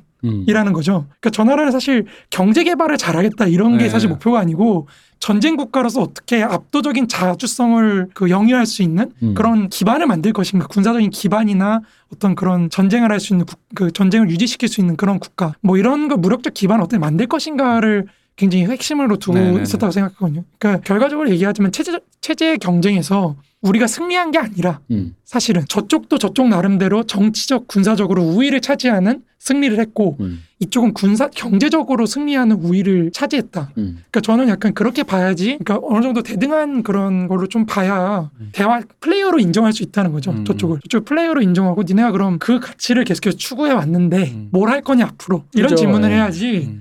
음. 왜냐하면 사실 자꾸 우리는 핵무장을 음. 미국하고의 협상용 음. 이라는 얘기를 많이 하는데 특히 민주당 쪽 음, 음. 계신 분들이 저는 그거 굉장히 위험하다고 생각하거든요. 음. 왜냐하면은 북한이 핵무기를 포기한다 협상을 음. 해서 그럼 그때부터는 북조선이라는 국- 근대국가 자체가 추구해야 되는 목적은 경제적인 번영이거든요. 네. 남한이 밑에 있는 상황에서 경제적인 번영을 추구한다? 사실 이건 굉장히 위험한 일이라고 생각하거든요. 음. 밑에 이미 훨씬 선진화된 같은 민족 국가가 있는 상황에서 그걸로 한국하고 경쟁을 하겠다? 저는 이거는 거의 자살행위라고 봐요. 음. 그러니까 사실 북한이 남한에 대해서 어떤 우위를 차지할 수 있는 지점이라고 자기네들이 생각을 한다면 이데올로기적으로 음, 음. 그런 핵무장이나 이런 무력에 기반한 어떤 자주성이라는 걸 계속해서 내세우는 수밖에 없는데 네. 이거를 포기할까요? 저는 음. 포기하지 않을 거라고 본다는 거죠. 그러니까 그거를 인정해놓고 봐야 되는데, 그러니까 그러면 이제 북한이라는 나라가 추구하는 어떤 국가 발전의 방향이라는 건 굉장히 명료하거든요. 무슨 음. 말이냐면은 핵무장을 인정받은 상태에서 경제 개발을 매진한다. 네, 네. 음. 요걸로 굉장히 명료하고 한국이라는 나라가 추구할 수 있는 남북 관계에서 음. 방향이라는 거는 이미 경제 개발은 완성이 됐기 때문에 음. 그럼 어때 미군이라든지 이런 동맹국하고의 관계를 더 강화시켜서 안보를 안정시킬 것인가 그죠. 예. 아니면 핵무장을 진짜 독자적으로 할 건가 음. 요런 게 사실은 논의가 된다는 거죠. 음. 그럼 이제 한국이 핵무장을 하면은 사실 일본이 핵무장하는 건 당연한 거고 네. 일본이 핵무장을 하면 중국이 가만히 안 있겠죠. 그죠. 그쵸. 예. 중국이 핵무기 숫자를 제한하고 있었던 거는 일본이 핵무장을 하지 않기 때문인데 음. 일본이 핵무장을 하기 시작하면 사실 중국은 핵무장을 더 강화할 수밖에 음. 없고 예, 예. 그러면 이제 사실 미국하고의 관계는 연쇄적으로 음. 문제가 되기 때문에 이거를 어떻게 한국이 해결할 것인가. 요게 사실 그 조갑재 선생님이 항상 이스라엘처럼 음. 우리도 핵무장을 해놓고 네, 네. 모른 척을 하자 음. 이런 얘기를 하시는 건데 예. 아니, 그러니까. 그래서 저는 모든 정부가 말씀하시니까 이제 우리 자- 사실 문세님 좀 고급스럽게 말씀하셨지만 그거를 제 식으로 생각하면 애가 그러니까 애가 우리 애가 아파요 같은 식으로 좀 생각을 하고 있다라는 네, 거지. 그렇죠. 그래서 이 애가 아픈 애니까라는 이런 생각을 지금 하고 있는데 그런 생각이 아니라 아니 뭐 실제로 아프든 안 아프든 그러잖아. 얘 이 사람이 어떤 상태라고 정확하게 상정을 해놓고 그리고 얘가 어떤 걸 추구해야 예를 들어 어떤 장애를 가진 아이를 둔 부모님이면 부모님 본인이 항상 그런 생각 하신단 말이에요. 내가 이제 나이 들어서 이제 내가 없으면 이 애가 앞으로 어떻게 살 건지에 대한 그 기반을 생각을 하신다는 거. 그것처럼 뭔가 상정을 놓고 이렇게 뭔가 이렇게 앞으로 어떻게 할 것인가 로드맵이 있어야 된다고 저는 보는데 물론 로드맵이 없다는 건 아닌데 그 로드맵이 굉장히 뭐랄까 아까 말씀하신 그러니까 그런 우리가 이겼고 그리고 그런 단순히 쟤네들은 그냥 떼쓰려고 무기를 저렇게 해가지고 협박용이지 뭐 뭐 자기를 보호하기 어. 위해서 뭐 음. 이런 식으로 쏘는 순간 끝나는 거야 그런 건. 뭐 이러면서 이제 뭔가 그러니까 그냥 내가 앉아가지고 내가 이겼어 이러고만 있으면은 결국 이 상태 있잖아요. 결국 계속 미사일 한 방 쏘고 뭐 이렇게 날라오고 아니 저기 백령도 주민은 무슨 죄야. 그러니까 이제 그런 상황들에 대한 어떤 그 굉장히 긴장 상태가 우리나라 사람들 약간 좀 뭐라 그러지 그걸 뭐라 그러냐 그왜 불안 불안을 못 느끼는 그거 있잖아요 그거. 뭐 불감증 예 불감증 그래 불감증 음. 불감증 약간 좀 만성적인 상태라서 그런 건지 어쨌든 그런 입장이 있는 것 같다 보니까 왜냐면 지금 말씀하신 일본의 눈부신 외교에서부터 여기까지 왔는데 일본의 눈부심을 보다 보면 그럼 우리가 해야 될 게 뭐지라고 하면은 결국은 결국은 우리는 어쨌든 여기서 뭔가 프리라이딩을 해서 이득을 취해야 될 것이잖아요. 걔네들이 만약에 뭔가 군사적으로 더 커졌으면 오케이 남중국해는 니네가 해 하면서 내가 뭘 뭘 빨아먹던 뭘 해먹던 저는 그래서 개인적으로 한국이 나서서 음, 일본의 어떤 보통 국가를 좀 음. 지지하고 우리가 좀 우리 쪽에 유리한 방향으로 끌고 갔으면 했는데 아 그거는 사실 좀 안 됐죠. 아, 한국인의 관념에서는 사실은 그건 용납할 수 없는 음, 일이죠. 그렇죠. 용납할 수 없는 일이다 보니까 이완용이 하는 거죠. 한국인 관념에서는 그래서 그러다 음. 보니까 그 아마 이런 것들을 사실은 일본의 그 재무장이라고 불리는 그것이 사실은 말씀대로 중국을 향한 건데 분명히 한국 내부에서는 이거를 일본이 제국주의하고 다시 드러냈다 이러면서 음, 아마 보겠죠. 내부 동원의 기제로 다시 그렇죠. 정치적으로 활용해서 소모할 확률이 더 높다는 거죠. 그러니까 그걸 또 그게 또 어디로 가냐면 그러니까 우리는 한민족끼리 더 뭉쳐야 되고 북한에 지원을 해서 어, 화해를 이끌어내 이런 식의 논리로 소모될 확률이 너무 높아 보여서 이미 그렇게 많이 했고 음. 앞으로도 그렇게 될 확률이 높은데 이걸 좀 전형적으로 바라볼 지도자가 나타날까라고 하면 사실은 저는 저는 아, 지난 그동안 이어졌다는 이 논리가 굉장히 소모적이고 낭비라고 저는 생각을 하지만 이거를 전형적으로 그 판단을 해서 다른 비전을 제시할 예전에 김대중 대통령 사실은 지금은 생각하면 햇볕 정책이 되게 엄청난 거죠. 다 당연해 보이지만 그때 당시는 엄청난 발상의 전환이었잖아요. 그런 식의 어떤 지도력, 지도력이라고 하니까 되게 북한 사람 같네. 그런 새로운 비전을 제시할 만한 어떤 사람들이 세력들이 나올 수 있을까라는 점에서 저는 항상 예전에도 그런 거에 아쉬움을 느끼고 앞으로도 그럴 수 있을까 그게 항상 걱정은 돼요. 사실 이게. 근데 또 한편으로는 사실 그런 한국의 어떤 대중동원의 기제 네. 이런 게 있었기 때문에 사실 미국이나 네. 일본이 적극적으로 한국을 끌고 가지 못했던 것도 있는 그렇죠. 거죠. 네, 예. 그러니까 오히려 그것 때문에 한국이 지금 어. 안정적인 어떤 박쥐 같은 말씀 네. 말씀하신 거죠. 그런 상황이 유지된 것도 그렇죠. 있기 때문에 그래서 이게 적당한 어떤 긴장 상태에서 우리가 계속 체리피커 짓을 할 수 있는 게 베스트인데 그렇죠, 그렇죠. 지금 중국이나 미국의 움직임이라는 건 이제 저지먼트 데이가 이제 뭐 그렇죠. 다가오고 있다라는 느낌을 지금 강하게 받고 있거든요. 우리가 그때 어떻게 할 것인가라는 것에 대해서는 그 내부적으로 좀, 합의가 돼 있어야 되는데 네, 그렇죠. 예. 그러니까 닥쳤을 때 과연 대응할 수 있을 아, 것인가. 아, 그러니까 어쨌든 그래서 저는 북한을 뭘로 생각하느냐가 어쨌든 이 얘기에서도 중요한 얘기가 된 것 같아요. 그러니까 아까 같이 그런 그 그냥 한민족이니까 뭐 어떻게 뭐 우리가 어떻게 뭐뭐 이렇게 흡수니 연방이니 뭐 있다는 소리 말고 그거는 뭐 나중 문제고 제 생각에는 한국 사람 중에 로망을 가진 386 말고는 한 북한을 대화가 가능한 어떤 정상인으로 보는 시선이 일단 한국에서 거의 사라져가고 있어요. 음. 없어 사실은 내가 봤을 때는 그 뭔가 그냥 그냥 동네 양아치라고 생각하는 거지. 동네 저기 그냥 아유 저 녀석 뭐 술이나 먹고 저녁에 술주정 우리 집에만 안 쳐들어오면 돼. 뭐 약간 약간 이런 느낌의 근데 우리 집 잘 사니까 우리 집 들어와도 뭐 3분 안에 2분 안에 뭐 경찰 바로 달려와. 뭐 약간 이런 느낌으로 약간 약간 그 뭔가 뭔가 북한을 약간 그런 이미지화 시킨 게 있다 보니까 뭔가 어떤 제 생각엔 그래요. 그러니까 한국은 결국은 로망이 아니더라도 대륙과에 붙어 있는 이 문제를 해결하는 지점부터지 생각을 왜냐면 방금 문재인 대통령이 또 그걸 얻어왔던 거고 그게 중요하다고 생각했다면 그렇죠. 사실상 문재인 정부가 음, 끝나 실패한다면 음. 정말 타임지에서 얘기했던 것처럼 그것도 논란이 됐었어. 음. 타임지가 뭐 문재인 정부 비판해. 근데 저는 그건 아니라고 보고 음. 거기 마지막에 나온 것처럼 문재인 정부마저 실패를 한다면 음. 이제 이 문제를 다룰 수 있는 음. 사람은 거의 없다고 저는 생각해요. 그렇죠. 예. 예, 문재인 정부만큼 강력한 의지를 네. 갖고 했던 정부가 뭐 결과적으로 이, 그동안 했던 일들에 대한 비판의 여지는 많지만 어쨌든 의지를 갖고 했다라는 거는 그 어느 정권보다 강력했던 건 사실이거든요. 그렇죠. 그렇죠. 사실 대외 여건도 좋았어. 맞아요. 근데도 안 된다라고 하는 건 단순히 그쵸. 정권의 저- 무능력의 예, 문제가 그렇죠, 아니라 구조적인 문제라는 그렇죠. 거죠. 이 음. 조건 자체 갖고 있는 한계가 드- 적나라하게 드러난 거라고 보기 그렇죠. 때문에 그렇게 봐야 된다. 예. 그러니까 그렇게 보면 사실 아까 말씀드렸다시피 이제 북조선도 나름대로의 어떤 체제 내에 논리가 있는 음. 네. 그런 내적 원리가 있는 나라고 나름대로 이데올로기적 호구성을 음. 자기네 갖고 있는 네. 나라라는 걸 인정을 하고 저는 반대로 일본에 대해서도 그렇게 돼야 된다고 봐요. 그러니까 그죠? 일본에 예, 대해서도 맞아요. 우리 그러니까 뭐 어제도 말씀하셨지만 마스터베이션 발언이나 음. 그러니까 그거는 사실 잘못된 발언이죠. 음. 잘못된 발언이 사실 그런 발언 하나하나에 반응하기보다는 음. 좀 더 이제 큰 좀 그림을 그릴 필요가 있다는 거죠. 정치를 대국적으로 해야죠.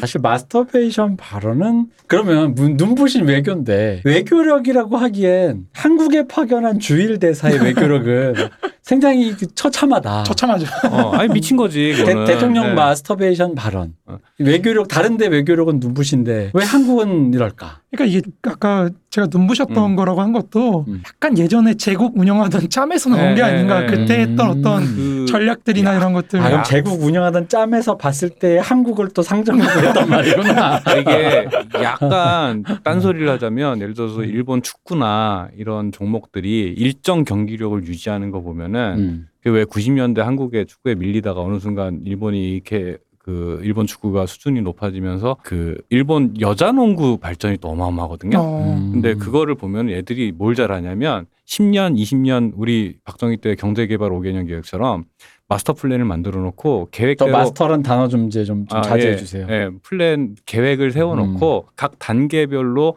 이거를 착착착 진행이 잘 됐을 때는 20년, 30년 정도 시간이 정신줄 놓고 있으면 10년 이상 훅 가잖아요. 괄목상대한 성과를 내고 있어요. 음. 근데 사실은 제가 볼 때 사실은 그 아까 주한 대사가 일본 대사가 했다는 얘기는 건 사실은 그냥 기본적으로 외교관으로서 자질 부족이죠. 상식이 없는 인간이지, 그거는. 그렇죠. 상식이 없는 인간이. 다른 사람들의 아니야. 어, 그뭘 배운 거야, 걔는. 음. 근데 물론 이제 기자들하고 사담하면서 한 거라고 하지만 어, 예, 오프 뭐, 더 레코드였는데 뭐 흘러나온 약간 거야? 약간 음. 그런 게 어. 있지만 근데 그런 거 있어요. 약간 뭐 스가도 그렇고 약간 그런 정치인들의 자질이 예전보다 떨어져 보인다는. 느낌 이 확실히 있어요. 맞아요. 근데 그럼에도 불구하고 일본이란 나라가 여전히 잘하는 거는 어떤 계획을 세웠을 때 계획을 계획이 계획대로 잘 진행했을 때 결과를 내는 요건 여전히 잘하는데 이, 이 일본 사람들 하는 거 보고 내가 볼 때는 계획이 틀어졌을 때 그렇죠.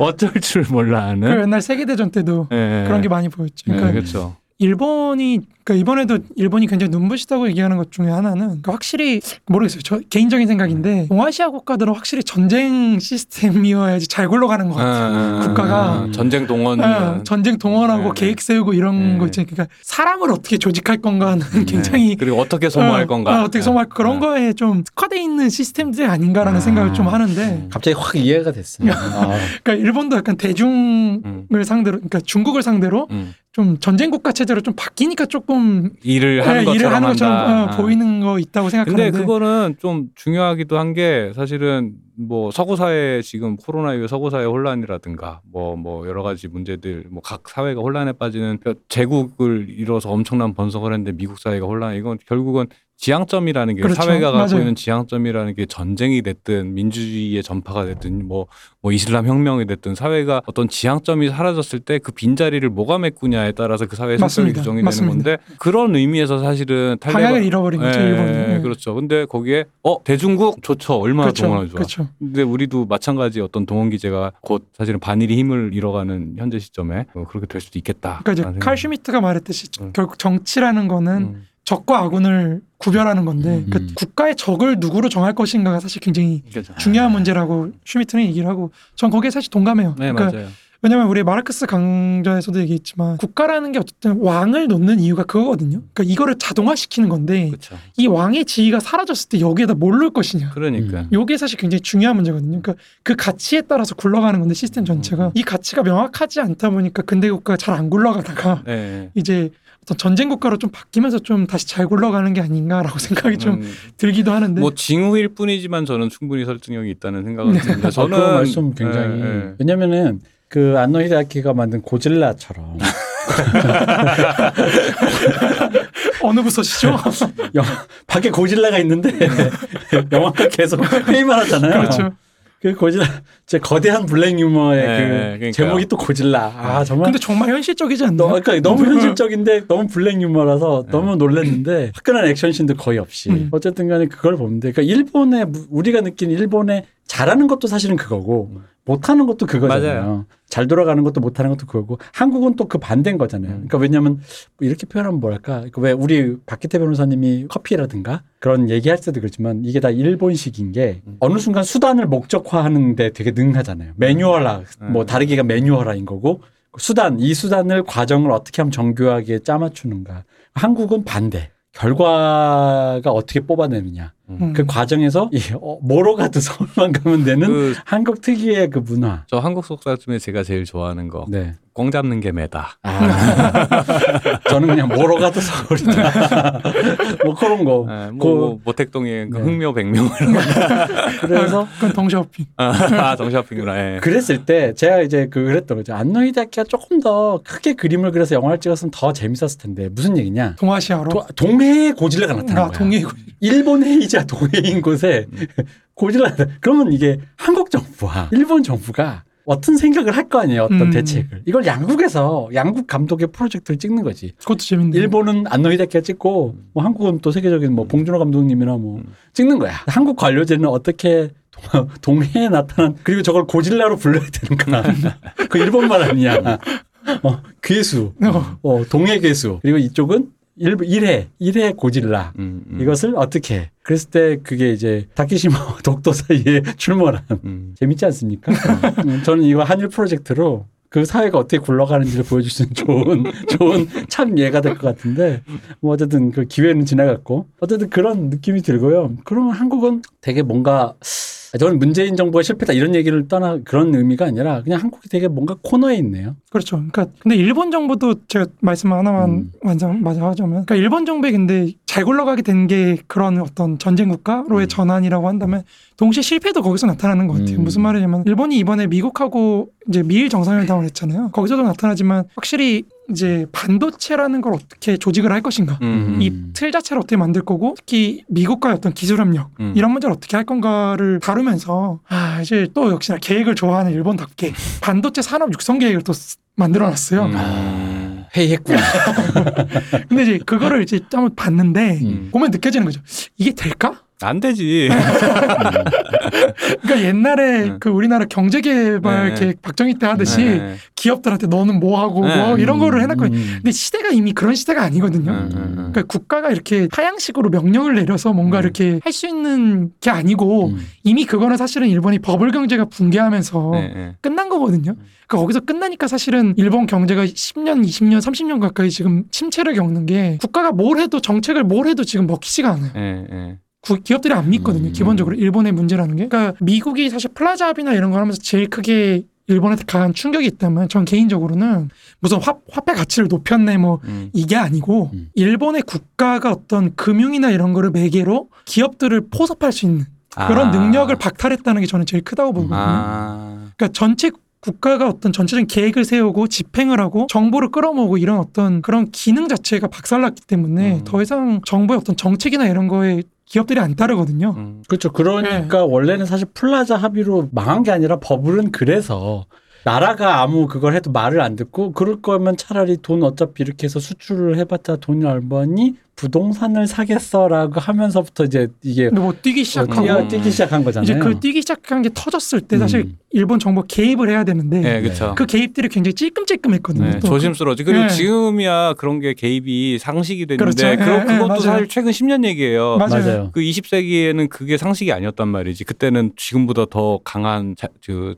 자본주의 그 이제 그때는 또 신자유주의라고 불리는 그 철진한 유행어 같은 말이 이제 개입을 최소화해야 되고 뭐 이런 것들이 약간 있다 보니까. 그러니까 요거를 그래서 이 일본 정부의 실패를 음. 연구한 게 저기 그리스펀 음. 음. 그 미국 연방 은행 음, 네. 저기 총수 그 네. 사람이 이제 이걸로 그렇죠. 연구를 해서 개입을 해야 된다. 어. 격절하게 개입을 하고 양적 완화라는 개념을 발명하신 그렇죠. 그걸로 통해서 이제 그 사람이 이제 엄청 중에서 효과를 많이 발휘했고 음. 대신에 일본은 망했죠. 네. 근데 저는 한국도 지금 비슷한 상황이라고 생각해요. 그러니까 음. 국가가 더 이상 어떤 통제를 할 수 있는 기제를 잃어버렸을 때 음. 지금 아직은 위기가 안 와가지고 네. 그냥 이렇게 조정하고 특히 우리나라 관료들이 홍남기나 뭐 이런 사람 음. 욕을 많이 먹긴 하지만 어쨌든 그 사람이 돈을 계속해서 모아두고 이런 게 옛날 IMF 때 그런 그렇죠. 기억이 트라우마 그렇죠. 때문에. 그 트라우마 때문에 벌어지는 강박증이죠. 그렇죠. 강박증이죠. 예. 그걸 계속 돈을 안 쓰고 지금 네. 계속 묶어두고 이러는 건데 만약에 실제로 그런 사건이 터졌을 때 일본처럼 버블이 붕괴한다든지 뭐 이렇게 됐을 때 과연 일본의 전철을 안 밟을 수 있느냐 어 그렇다면 요거는 좀 주의해야 된다는 거죠. 그렇다면 여기서 이렇게 넘어가는 건 어떨까? 이것도 역시 여러분의 생각이 궁금해졌어요. 갑자기 이 얘기를 듣다 보니 그런 의미에서 이재용 부회장 부회장 맞나요? 회장인가? 네. 부회장일 거예요 아마. 네. 이재용 아니 회장 부회장이죠. 회장 회장 아닌 걸로 알고 있는데. 부회장이죠. 네. 네. 부회장 어떤 이재용 부회장님의 사면 음. 그렇죠. 저는 그 문재인 정부의 원래 기조와는 음. 다른 정권과 유일하게 차별화 둘 수 있다면 음. 이재용 회장을 잡아두고 있었다는 건데 네, 네. 사면 안 하고 근데 이번에 사면 했잖아요. 음. 그걸 이런 관점과 연결시켜 볼 수 있는 거 아닌가요? 방금 말씀하신 국가가 아 국가가 어. 잠깐. 어쨌든 간에 국가가 뭔가를 해야 된다라는 음. 관점에서 삼성이 그렇죠. 단순히 일개 동네 슈퍼마켓은 아니니까 음, 음, 음. 그래서 그 일, 경영자를 단순히 이게 정이냐 아니냐의 문제가 아니라 국가 입장에서 그런 어떤 지금 계획하고 경제를 뭔가 할 수 있는 그런 방면에서 그 최고 운영자를 어떻게 하는 것으로 여- 그렇게 이해할 수 있는 것인가? 그러니까 이게 문제라는 거예요. 음. 그러니까 국가가 자꾸 뭘 하겠다는 생각. 음. 저는 요게 사실 한국이든 일본이든 동아시아 국가들의 음, 음, 음. 가장 큰 문제라고 봐요. 그러니까 중국도 사실은 시진핑이 독재하는 게 음. 우리는 그냥 시진핑이 뭐 권력을 그거 한 그게 아니라 사실은 아까 박 박사님이 말씀하셨던 것처럼 6억이나 되는 저 음. 엄청난 빈민들을 통제를 해야 되거든요. 음. 그러니까 그 사람들한테 뭘 줘야 돼요. 뭘 주고 하려면 국가가 공산당이 사실은 뭘 갖고 있어야 돼요. 음. 그러니까 중국 정부라는 건 당하고 국가하고 일치된 시스템이거든요. 네. 이게 사실 레닌이 만든 시스템인데 음. 당국가 시스템이라고 보통 많이 얘기하는 레닌이 만든 시- 어쨌든 그거가 이제 중국 특히 신자파들이 음. 최근에 문제 의식을 갖고 있는 건 당국가 시스템이라는 게 국가를 장악하는 데는 굉장히 유리했는데 네. 이 현대화라는 문제를 해결하는 데 사실 굉장히 무능한 거 아니냐. 음. 요게 요즘 중국 논자들의 가장 큰 문제점이거든요. 그러면 어떻게 당을 국가로부터 분리시키고 당이 인민을 대변하게 할 것인가? 요게 약간 중국 사람들의 음. 가장 큰 문제 의식입니다. 음. 그러니까 무슨 말이냐면 국가가 후퇴해야 된다는 거예요. 그러니까 중국 사람들이 고민하는 건 그거거든요. 그러니까 마찬가지로 한국도 사실은 국가가 어떻게 후퇴를 할 것인가 경제라는 걸 개입하지 않고. 음. 근데 이게 잘못하면은 지금의 대선 후보들처럼 최재형이나 윤석이나 이런 사람들처럼 굉장히 조야한 형태의 자유주의, 전 자유주의라는 표현 별로 좋아하지는 아, 그쵸. 않지만 그러니까 단순히 그냥 예, 뭐 모든- 시장의 예. 자율에 맡긴다라는 단순한 맡기자. 논의가 예, 예, 예. 되면 안 되죠. 그렇죠. 근데 그렇게 되면 안 잠깐, 돼. 잠깐 잠깐만 이야기를 하자면 문세님 제가 사석에서 말씀. 그것은 자유주의라는 말을 하면 안 된다. 제가 늘 자유주의라는 그러니까 이 자꾸 이게 무슨 주의 이러면 뭐뭐 있는 거 그냥 어떤 자유를 자꾸 얘기한다. 근데 그건 주의가 아니라 여러분 자유주 자유라고 자꾸 자유주의라고 하면은 굉장히 사람이 또 엄밀해져야 되고 그러잖아요. 난 뭐 근데 자유주의라는 거 사실 음. 코에 걸면 코걸이, 예, 예. 귀에 걸면 귀. 그, 그 말씀대로 문쌤이 자유 지적, 그냥. 지적하신 그 부분에 대해서도 제가 이제 대선 후보들 대선 레이스가 재미없어진 아까 우리 사담하면서도 얘기했지만 어, 뭘 하겠다라는 어떤 정리된 이론까지도 아니야. 그냥 어쨌든 정리된 이미지. 논리 예. 어떤 어떤 추상적이라도 이런 아 이런 걸 하려고 하는구나 이런 게 없는 건데 그 말씀하신 대로 사실은 뭐 이재용 부회장을 내보내냐 안 보내보내냐 아 국가 경제가 야, 어, 어려운데 내보내야지 뭐 이런 이런 수준의 네- 논의가 아니라 내보낸다면 어떤 논리에 의해서 내보내고 만약에 논리적인 근거가 없을 때는 그러면은 어떤 당장의 예를 들어서 통치행위의 연장으로서 이거는 불법 적인 요소가 있지만 그럼에도 불구하고 나의 권한으로 얘를 내보내겠다라던가 이런 입장 정리 정치적이고 이념적이고 국가와 가- 구기업 간의 관계를 어떻게 설정하겠다는 이런 입장 정리가 끝난 상태에서 내보내야지 다시 들여 잡아올 때도 근거가 있는 거고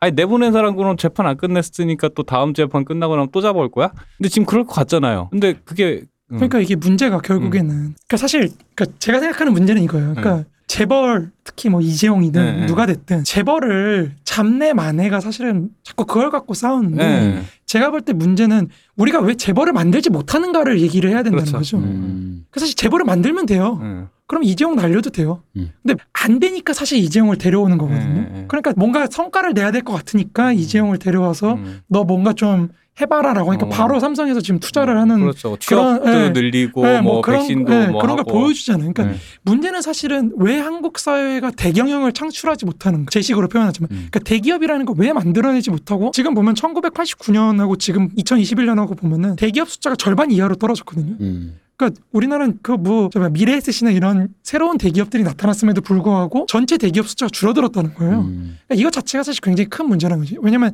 이건 대만하고 비교하면 굉장히 명확한데 반도체 문제에서 제일 큰 게 뭐냐면 삼성하고 TSM, TSMC하고 지금 대결을 하는 건데 네. 대만은 이미 대기업이 나타날 수 있는 기반이 있었던 거예요 사회적으로. 음. 그러니까 권위주의적인 장개석 정부, 국민당 정부가 그걸 억누르고 있다가 정치적인 이유 때문에 그걸 풀어놓으니까 바로 대기업이 나타나기 시작했거든요. 근데 이거는 사실 일본도 지금 잘 안 돼요. 음. 그러니까 그왜 우리가 대기업을 만들어내지 못하는가가 지금 문제지 대기업이 나오면 그때부터는 별 문제가 안 돼요. 음. 국가 개입하든 말든.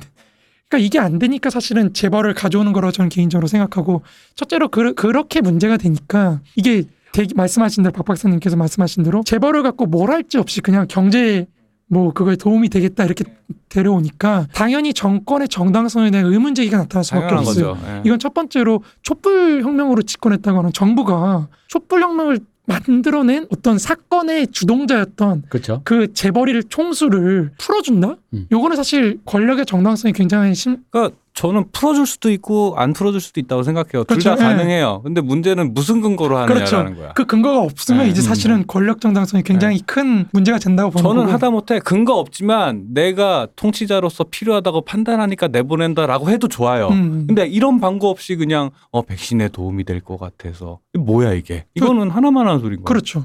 그리고 두 번째로는 민노총을 비롯한 노동 세력하고는 또 싸우고 있거든요. 네. 이러면 사실은 그 어떤 편향성이라는 게 굉장히 잘 보이잖아요. 음. 재벌은 풀어주지만 민노총을 비롯한 노동자 세력은 진압을 한다. 이런 이런 구도가 나오는 것 자체가 사실 좋지 않거든요. 아 정권한테. 그거야 자꾸 코로나 시대 모, 모이니까 그렇지. 그러니까 이게 저는 순, 제, 제- 저는 이제 경제 문외한이니까 그냥 저의 막연한 인상 비평을 하자면은 사실 제 느낌에 제가 받은 인상은 박정희 시대 때 만들어 놓은 관치 경제 재벌과 그, 대- 그 통치 집단 사이의 관계 있잖아요. 이 양상은 사실 구조적으로 지금까지 하나도 변하지 안 변- 어. 변하지 않아. 네. 똑같아요 방식이. 방식이 똑같은데 뭐가 되게 변한 것처럼 얘기를 해. 입고 있는 수트가 좋아지고 공장이 체계화되고 외국인 노동자들이 엄청나게 와서 일을 하고 한국이 잘 나간다고 하니까 뭐가 되게 바뀐 것 같은데 이걸 작동시키는 원리는 여전히 똑같은 맞아요. 거예요. 예. 그러면은 제도 정비를 하든가 아니면 진짜 어 무슨 읍참마속을 하든가 아니면 재벌 집단이 새로 지- 나갔다 어, 출연할 수 있도록 뭐 뭔가 이렇게 토. 어, 토대를 만들어 주든가 지금 대, 대기업 집단으로 편입된 마지막이 아마 네이버 맞아요. NC 네이버하고 뭐 이런 거고 카카오, 음. 카카오 이제서야 카카오, 됐죠 예. 걔네도. 근데 걔네가 처음 출연한 게 21세기 초반이란 말이에요. 20년 전이에요. 20년 전. 근데 그 이후에 다시 대기업 집단이 하나도 없단 말이죠. 그렇죠. 예. 근데 그 왜 그렇게 됐을까? 그러니까 그걸 우리 젊은 애들은 또 세대론으로 가져와서 마지막 골반 놈들이 그 아마 그 김택진 이런 사람들이 70년생 아마 X 세대 의 제일 맏형 정도 되는 음. 나이겠죠. 아마 일 거야 아마. 그 사람들이 막차 타고 문 닫았다. 음, 음, 그런 이게, 식으로 어, 그런 소비를 식으로, 하는 예, 건데 그런 논리를 소비하는 거야. 그 제가 볼 땐 그게 굉장히 답답한 논리라는 네. 거예요. 예. 그러니까 그거는 사실 윗세대의 어떤 잘못도 아니고 네. 이게 한국의 어떤 국가 시스템 자체가 그러니까 기본적인 박정희 시대 때 만들어졌던 음. 특히 후반기에 예.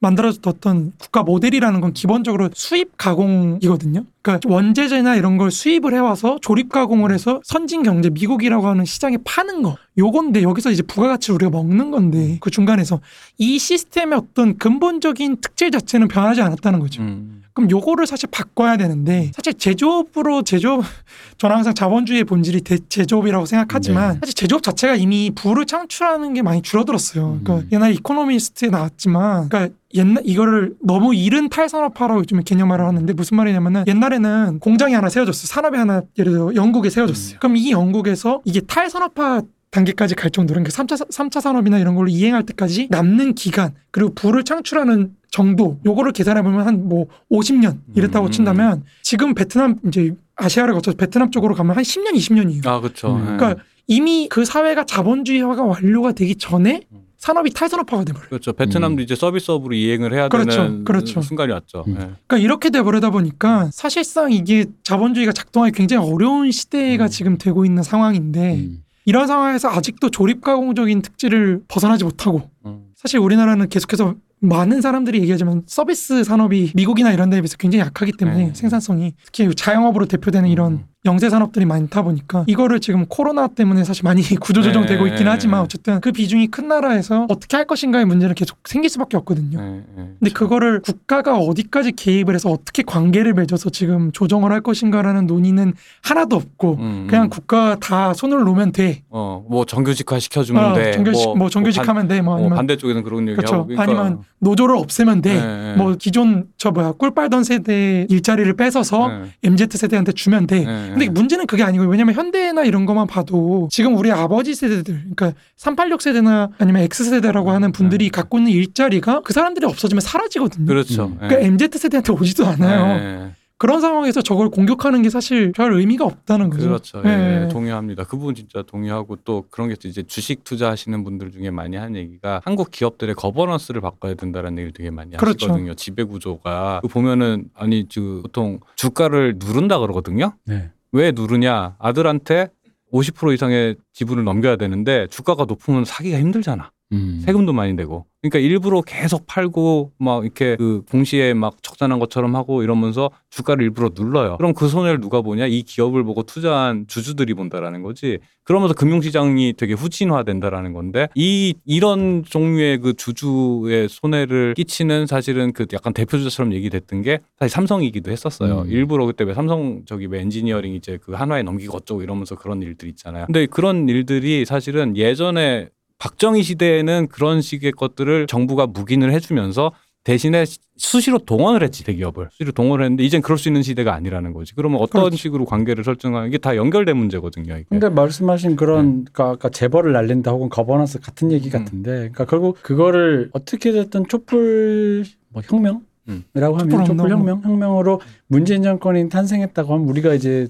적어도 관념적으로 그냥 대한민국 국민이 문재인 정권에게 원했던 게 경제적인 축 중에서 여러 가지 중에 이제 이 바로 그 재벌 음. 뭐, 뭐 어떤 의미로 재벌 개혁일 수도 있고 음. 뭐 산업적인 재조정일 수도 있고 뭐 뭐 부르기에 따라 다른 뭐, 뭐 박- 박근혜 때 뭐 경제민주화 뭐 이렇게 네. 뭐 그런 거 거죠. 그죠. 네. 뭐 뭐가 됐든 그게 누구에겐 또 재벌 해체일 수도 있고 하여간 어쨌든 간에 뭐가 됐든 그거를 못 했기 때문에 다시금 이재용 부회장이 사면될 수밖에 없는 네, 그렇죠. 상황이 되어서 사면이 되었다. 그래서 모두가 면이 안 사는 상황이 되었다. 그렇죠. 그렇죠. 라는 상황이 되었고 그 얘기는 결국 뭐냐 이재용의 사면은 곧 한국의 경제 구조와 그리고 한국의 국가 구조의 그거 자체가 여전히 안 변하고 있다. 그렇죠. 근데 이 안 변하고 있는 건 원래 문제 제기가 됐었는데도 음. 문제 제기가 됐음에도 불구하고 여전히 안 변했기 때문에 여전히 그러면 앞으로도 음. 말씀하신 대로 재벌도 나타나지 못하고 대경영도 되지 못하고 그러니까 앞으로가 더 문제인 거죠. 음. 그러니까 내부의 혁신이 계속 있어서 새로운 환경에 맞춰서 대- 새로운 재벌 대기업 집단이 생기고 이러면서 내부의 혁신이 일어나야 되는데 이게 여태까지는 잘해온 것 같아요. 한국이 잘해온 것 같은데 앞으로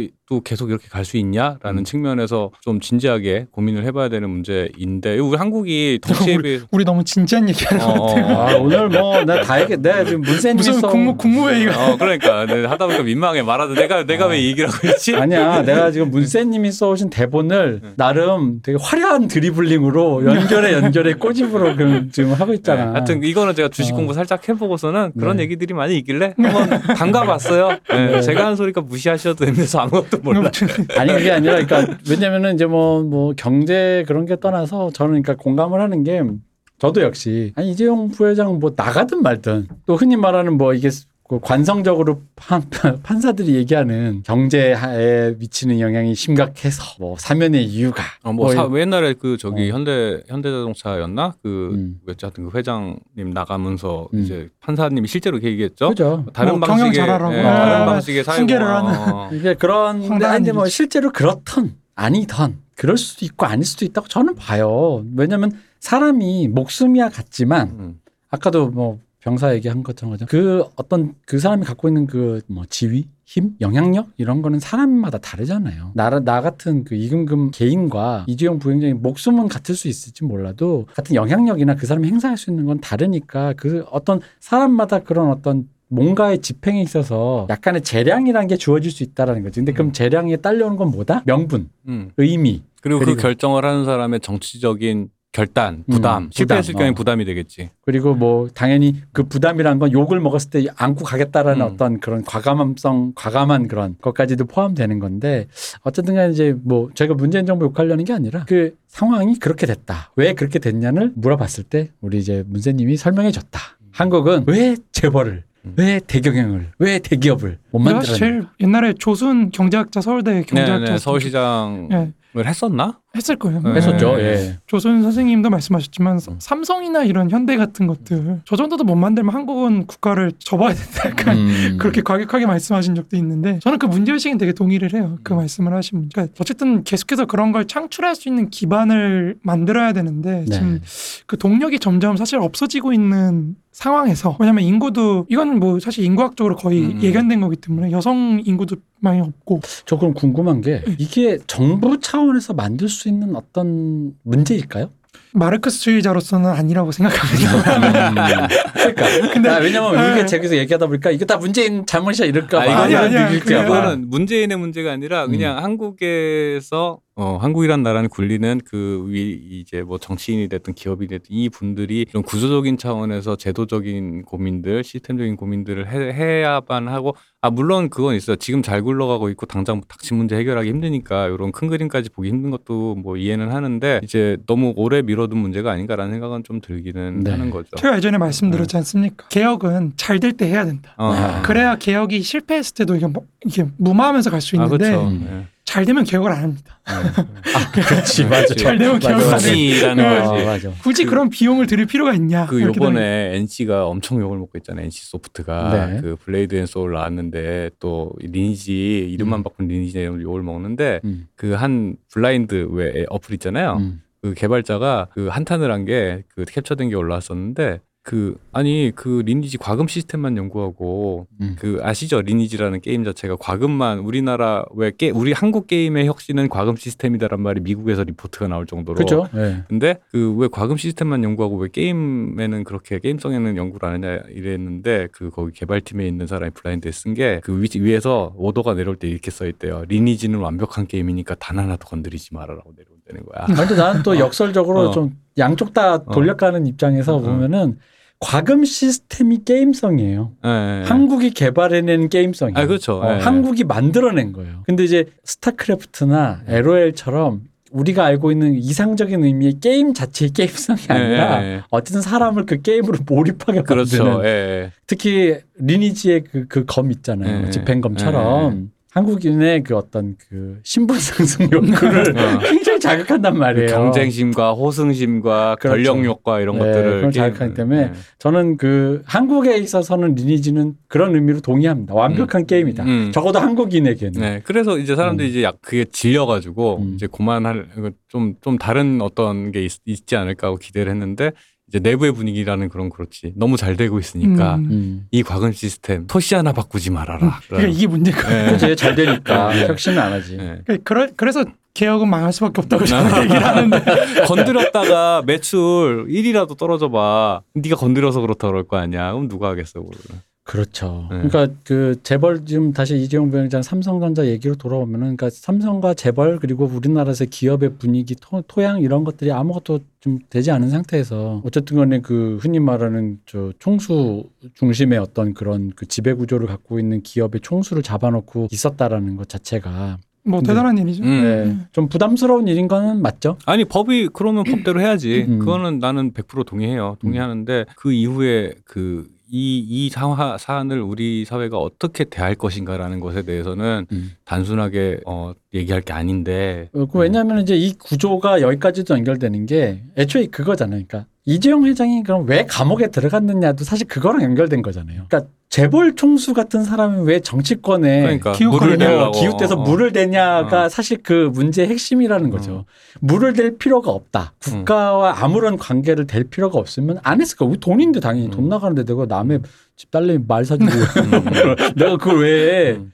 그 이유는 방금 말씀하신 그 구조인 거잖아요. 그렇죠. 국가의 어떤 의존해서 음, 재생산을 하는 음. 그 재생산 구조에서 그러니까 좌든 우든 그냥 돈을 대거나 어떻게 물을 댄다라는 음. 의미고 그것이 이제 파탄이 나면서 이제 그 사람은 감옥에 간 거고 음. 그걸 우리가 이제 바꿨는데 이 구조가 안 바뀐 상태에서 이 사람은 지금 필요에 의해서 좀 또 나왔다. 예. 사실 이게 지금 상황 설명상 이거잖아요. 그렇죠. 예. 그러니까 사실은 그러니까 그 지점이 애초에 말을 할 때 그런 거죠. 그 이재용이 잘못했다 안 했다는 그건 이제 그다음 문제고 그건 우리가 이제 법으로 정했으니까 그건 맞아. 근데 중요한 건 그럼 이제 우리가 그런 거지. 그러니까 이 되게 기이하잖아요. 음. 왜 그랬을까? 음. 최순실이 너무 셀럽이라 팔로우하고 싶어서 음. 딸 딸한테 말도 사주고 이렇게. 벌써 여기서 어. 삼성의 능력이 나타나잖아요. 음. 그 무수한 권력자들 중에서 딱 음. 최순실을 음. 꽂아서 어, 핀포인트 저격을. 그러니까요. 정유라한테 딱 그거 하는 것 자체가 음. 삼성의 능력인 거죠. 그러니까 그것을 왜 했을까 자체가 말씀하신 그 우리나라 기업의 그 구조적인 거 기업과 그 권력 사이의 어떤 구조를 드러내는 탄적인 장면이고 그러니까 이게 제가 항상 좌파 담론에 불만을 갖고 있는 게 그러니까 음. 자꾸 복지국가 얘기를 하는데 네.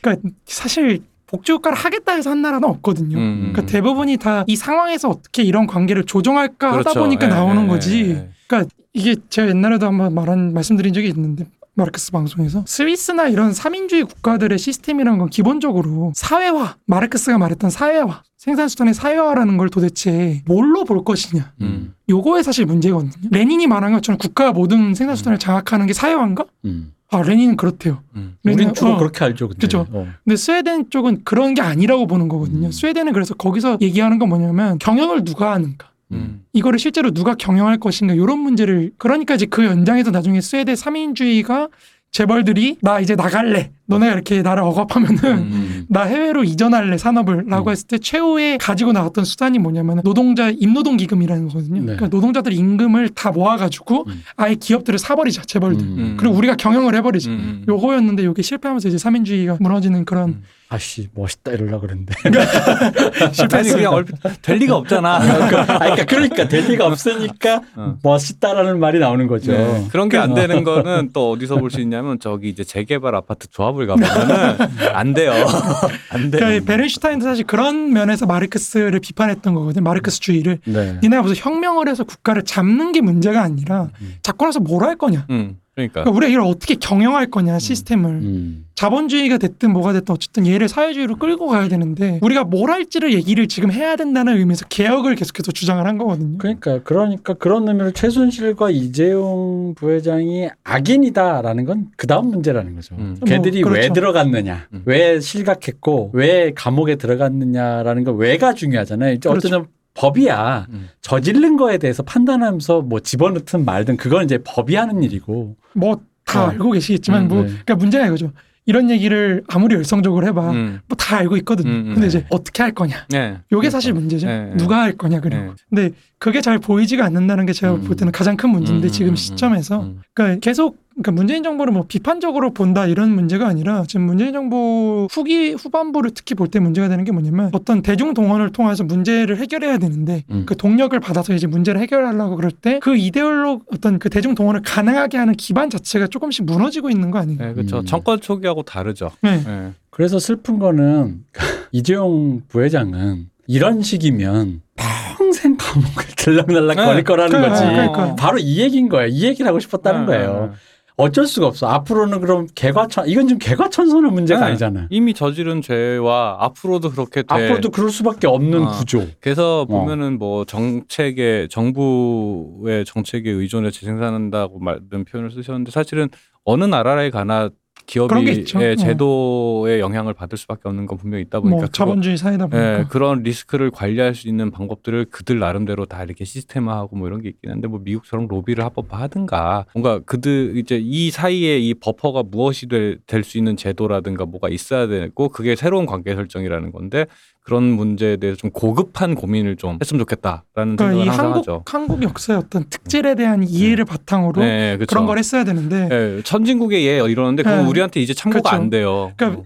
김대중 정부도 물론 뭐 잘했다고 저는 생각합니다만 어쨌든 김대중 정부를 좀 비판을 하자면 그런 거죠. 그러니까 이런 세세한 담론들이 사실 음, 없이 음, 음. 신자유주의라는 말도 저는 안 좋아하지만 어쨌든 미국식 제도를 그냥 음. 도입하는 걸로 사실 그거를 굉장히 폭력적으로 좀 해체를 음. 했다고 저는 생각하거든요. 그러니까 아. 국가의 역할이라는 거 사실상 좀 급하게 후퇴시키는 음. 어떻게 조정할 건지에 대한 생각이 아. 있고 기존의 관치 경제가 어쨌든 기능하던 게 있는데 음. 그런 것들이 사실은 굉장히 급격하게 이렇게 좀 형해화되다 보니까 음. 관치하는 어떤 습성은 계속 남아 있어. 그렇죠. 예. 근데, 그러니까 자꾸 네. 꼼수를 쓰게 되지 네, 그 물밑에서. 그러니까요. 예. 그러니까 문재인 정부를 비판하는 게 아니라 문재인 정부 하는 것도 보면은 뭐 15억 이상은 대출 금지 이런 거 시키는 게이 음. 사람들이 무슨 사적 소유권을 막 부정해서 저 보수들이 비판하는 것처럼 무슨 얘네 빨갱이라서 음. 뭐 사적 소유권을 뭐 침해 그게 아니라 자기네들도 사실 안다고 생각해요. 할 게 없다. 음. 뭘할 수 있는 게 없는데 우리가 근데 뭔가 액션을 취해야 돼. 그죠. 예. 뭔가 상징적인 액션을 취해야 되니까 조금 이렇게 무리하는 듯한 음, 음. 그런 걸 한다고 저는 생각하거든요. 그러니까 부동산 정책도 계속 바뀌잖아요. 예.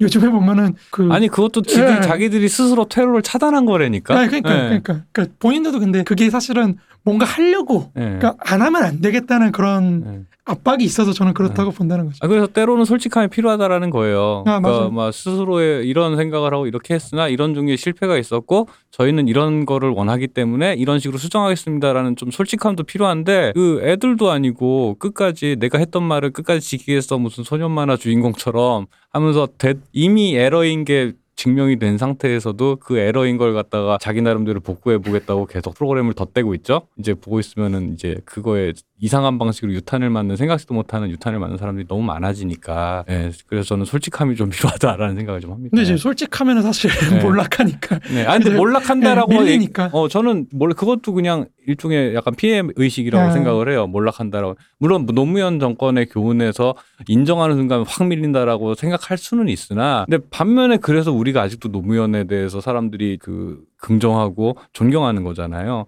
근데 왜 노무현 정권의 가장 큰 미덕은 다 버려버리고 그리고 그걸 버린 이후에 노무현 정신이라고 그들이 말하는 것은 도대체 뭐냐라는 건 거지. 근데 얼마 전에 노무현 대통령이 마지막에 쓴 회고록을 네, 좀 네. 읽어봤는데 네. 그러니까 그런 거에 대한 후회가 되게 많으시더라고요. 음. 내가 솔직해서 그러니까 잘못한 것 같다. 어, 어, 어. 대연정 음. 얘기도 그렇고. 저는 대연정 당시에 그게 정치적으로는 실패했을지 모르지만 전 되게 감탄했어요 진심으로. 음. 전, 전 그때 당시 대학생이었던 저는 엄청나게 감탄했어요. 아, 이럴 수가 있구나. 근데 저는 그 태도가 그때 당시엔 실패했더라도 두 번, 세 번이 다시 필요했었는데 그때 실패했으니까 다시는 해서는 안 되는 무언가가 돼버린 게 나는 그게 너무 슬퍼요, 사실은. 예. 그러니까 문제가 이거예요. 우리가 결국에는 이렇게 얘기를 하다 보면은 음. 좋은 정치, 음. 좋은 정치 세력을 나타나는 걸로 할 수밖에 없는 그러니까. 예. 이 사람한테 매달리는 이런 걸로 가버리는데. 자, 그래서 마지막 거죠. 해보자면 엔딩으로 음. 사실은 이 음. 모든 얘기가 이제 문재님을 또 굳이 모셔고 하는 얘기는 뭐냐면은 음. 요즘에 이제 대선 후보들에게 느끼는 어떤 그건데 뭐냐면 이런 거죠. 그러니까 문재님이 늘 주장하시잖아요 방송에서. 그러니까, 그러니까 어떤 국가를 만들 거냐, 음. 어떤 걸 꿈꿨냐.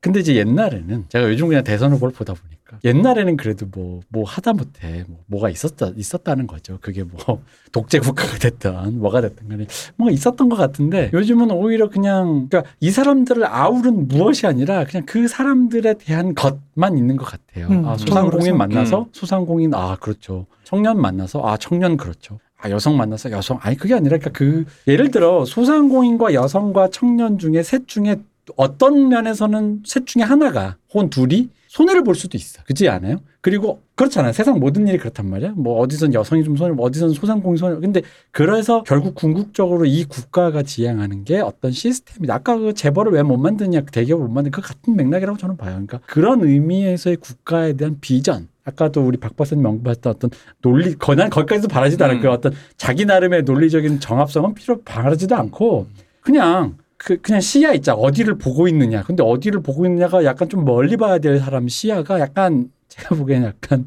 앞에만 보고 있는 거지. 이렇게 그래가지고 이제 뭔가 그 우리 옛날에는 선거할 때나 그냥 가끔 시장 가서 오뎅 먹는 쇼했던 건데 요즘은 그거를 그냥 내내 한다라는 생각이 드는 거예요. 늘. 아, 저게 그냥 잠깐 하는 쇼였으면 되는 건데 그냥 가가지고 요즘은 어떻습니까? 저렇습니까? 그리고 그거 아니면 네거티브? 그러다 보니까 아까 말씀하신 무슨 젠더로 나눴을 때도 이것은 뭐 서로 뭐 무슨 뭐 영혼의 드리블도 아니고 이대남 이대녀 해가지고 무슨 뭐야 도대체. 그러니까 그런 문제로 이제 갈리니까 그래서 결국 마지막 그런 생각이 드는 거죠. 문세님의 말씀에 또 제가 그 다시 한번 그 회상을 제가 요즘 보면서 오늘도 나눈 말씀을 들으면서 그래서 무슨 근대 국가 전 다시 그런 생각이 들어요. 그래서 그 어떤 근대 국가가 될 것이냐. 그렇죠. 네, 근데 근데 왜 이런 얘기하냐면 이건 이제 제가 끝나가니까 이제 드릴 말씀인데 제가 최근에 무슨 작업 때문에 영화를 많이 봤어요. 좀 영화를 많이 보다 보니까 어차피 포스트 모던은 약간 개인적으로는 그냥 포스트 모던이 나에게 남긴 거는 내가 낸데 정도밖에 없는 것 같고 그 결국은 모더니즘 영화가 영화사의 금자탑이더라고요. 근데 문세님이 얘기하신 거랑 굉장히 얼추 맞아요. 그 형들이 고민했던 건 결국 그거거든요. 근대가 뭔데? 음, 그렇죠. 음. 어떤 근대를 맞이할 것인가, 어떤 근대를 만들 것인가라는 게 결국 그들의 그래서 이제 따르콥스키 형은 소련에서 박해받으면서 영혼과 구원으로 가신 거고 안토니오니 형은 이태리에서 그랬을 때 인간이 실존적으로 그런 무엇을 뭐 이렇게 찾고 추구하고 뭐 이런 거라면 그 그런 생각이 들었어요. 그러니까 문세님이 그때 방송에 내내 얘기하세요. 아, 어떤 근대를 맞이할 거냐, 어떤 근대 국가를 만들 것이냐. 결국 그게 근대가 뭐냐라는 건데, 지- 그게 우리 오늘 한 거의 한 세네 시간 떠든 거에 결론인 것 같아요. 음, 다른 나라가 어떻게 약진하고 아프간에서 뭐 도망치고 출, 출국하고 뭐뭐 했는데 이랬을 때 우리가 바라는 국가 뭐 지금 미라클 작전 때문에 국뽕이 차오르는 것조차도 우리가 바라는 근대 국가의 모습이라는 게 거기서 무엇이었는가 약간 그런 모습이 있잖아요. 그런 게 아니었는가. 결국 또다시 근대가 아닌가. 그렇죠. 네. 결국 뭐 학자들도 결국에 대학자들이라는 거는 음. 근대를 사유하는 사람들이라고 네. 저는 생각을 하는데 결국 포스트 모던이란 것도 결국 근대 때문에 그렇죠. 근대를 사유하다 보니 나온 거다 보니까 그렇죠. 그러니까 문재인 정부를 비판하는 거라기보다는 어떤 구조적인 걸 좀 봐야 된다고 생각하거든요. 네 그러니까 그렇죠. 왜 우리가 계속 공회전한다는 느낌을 음. 저는 많이 받거든요. 맞아요. 정치가 뭔가 했을 때 계속 공회전하는 게 사실은 당장의 어떤 여론이나 이런 거에 좀 많이 묶여 있다는 생각이 네, 들거든요. 음. 그럼 왜 그렇게 묶여 있을까를 또 생각을 하면은 그러니까 우리가 오늘 다루진 못했지만 이준석 대표의 어떤 등장이라든지 뭐 이런 여러 가지 현상들 뭐 뭐 옛날 한강 대학생 음. 그 사망 사건이나 이런 여러 가지 어떤 대중들의 움직임을 봤을 때 제가 사실 정말 이런 거 아닐까라고 생각하는 건 지역 이렇게 정치의 구도가 좀 많이 바뀐 것 같아요. 그러니까 전에는 사실은 그러니까 원래는 근대 국가에서의 정치라는 거는 결국에는 개인과 국가 사이에 시민사회라는 게 있어가지고 어떻게 이 시민사회를 통해서 조직된 개인들이 국가로 자신의 이해방, 이해관계 혹은 자유를 반영시킬 것인가의 문제였다고 한다면 뭐 시민사회라 하면 뭐 노조가 될 수 있고 노조가 될 수 있고 정당이 될 수- 수도 네, 있고. 정당이 될 음. 수도 있고. 근데 네. 그런 건데 이게 한국 특히 아시아 같은 국가들은 그런 어떤 조직화된 경험이 좀 적, 상대적으로 적다 보니까 이게 결국엔 국가를 어느 지역의 출신이 장악할 것인가 이런 지역 정당으로 한국도 많이 굴러갔다고 저는 보거든요. 음. 특히 87년 이후부터 노무현 등장인 2002년, 2001년까지만 해도 대부분 뭐 삼김으로 우리가 표현되는 지역을 대표하는 정당 혹은 정치인들이 이합 집산을 통해 사실 정치를 해왔단 말이에요. 음. 근데 지금을 보면은 그런 식으로 굴러가진 않아요. 물론 지역구도 계속 남아있긴 하지만 음. 사실 정말 큰 구도라고 한다면은 수도권이 이미 인구가 절반 이상이 넘었거든요. 수도권 저- 수도권이 차지하는 인구 비중, 비수도권 지역에 비해서. 네. 그러다 보니까 이 수도권에 기반한 정당이 출현, 정치 세력이나 이런 게 출현하는 게 아닌가. 음. 그러니까 기존의 가치는 지역적 분배를 통해서 지역의 불균형이나 이런 걸 어떻게 해소시킬 것인가.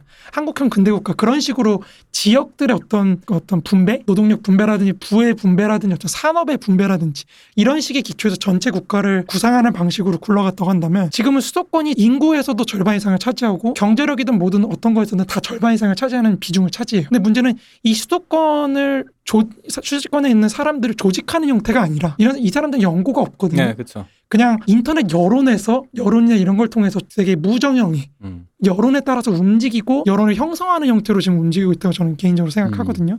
그러니까 이 사람들이 지금 정치를 주도하게 됐을 때 이준석 대표라든지 이런 사람들이 나타나는 그런 형태가 나타날 텐데 정말 큰 문제는 사실 이 무정형의 대중들이 공정이라든지 뭐 이런 걸 내세워서 기존에 우리가 당연하다고 합의했던 가치들 남녀 평등이라든지 아니면 지역 균형 발전이라든지 이런 것들에 대해 근본적인 가치에 대해서 문제 제기를 하기 시작했을 때 과연 한국 근대라는 게 기존의 근대라는 게 버틸 수 있는가 음. 저는 지금까지는 기존의 박정희, 이승만 뭐 아니면 삼김 정치를 통해서 어느 정도 유지되어 오던 기존의 한국형 근대의 어떤 합의 이런 것들이 그냥 관성적으로 한 20년 정도 이어졌다고 보는데요. 이게 진짜로 문제 제기를 당하는 순간에 음. 과연 우리가 그걸 정당화할 수 있을 것인가? 절반 이상이 수도권 지역에서 사는 국가에서 지역 균형 발전을 위해서 지역에다 뭐 돈을 뿌리고 계속 그런 식으로 하겠다. 이거에 대해서 과연 지역 유지 문제라든지 이런 걸 어떻게 정당화할 것인지. 그러니까 그런 문제들이 계속해서 앞으로 제기될 수밖에 없다고 보고 저는 이런 형태의 어떤 무정형의 대중이 만들어내는 조야 굉장히 조야한 형태의 그런 공격들이 음. 윤석열이나 뭐 최재형이나 이런 사람들이 들고 나는 뭐 대표님은 동의하지 않으시면 자유주의라는 형태 음, 음.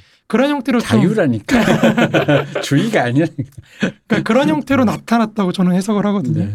그러니까 요 문제를 우리가 어떻게 해서 다시 권위를 권위 있는 합의를 이뤄낼 것인지는 한국형 근대가 맞이하고 있는 최대 위기가 아닌가. 음. 저는 개인적으로 그렇게 생각합니다. 네, 그러니까 왜 트위터에 한 줄로 이 그 이재용 부회장 했을 때 하, 문재인 정권도 어쩔 수 없고 뭐 재벌은 역시 뭐 이런데 사실 그럼 왜 어쩔 수 없는가? 우리는 사실 거기에 가야 한다. 약간 이런 얘기를 하면서 오늘 또 금 마무리를 이 사실은 다 써오신 거 다 하지도 못했어요. 네네, 뭐, 그- 뭐다 우리 음. 사담하는 거니까. 아, 아니 이게 좀, 국무회의.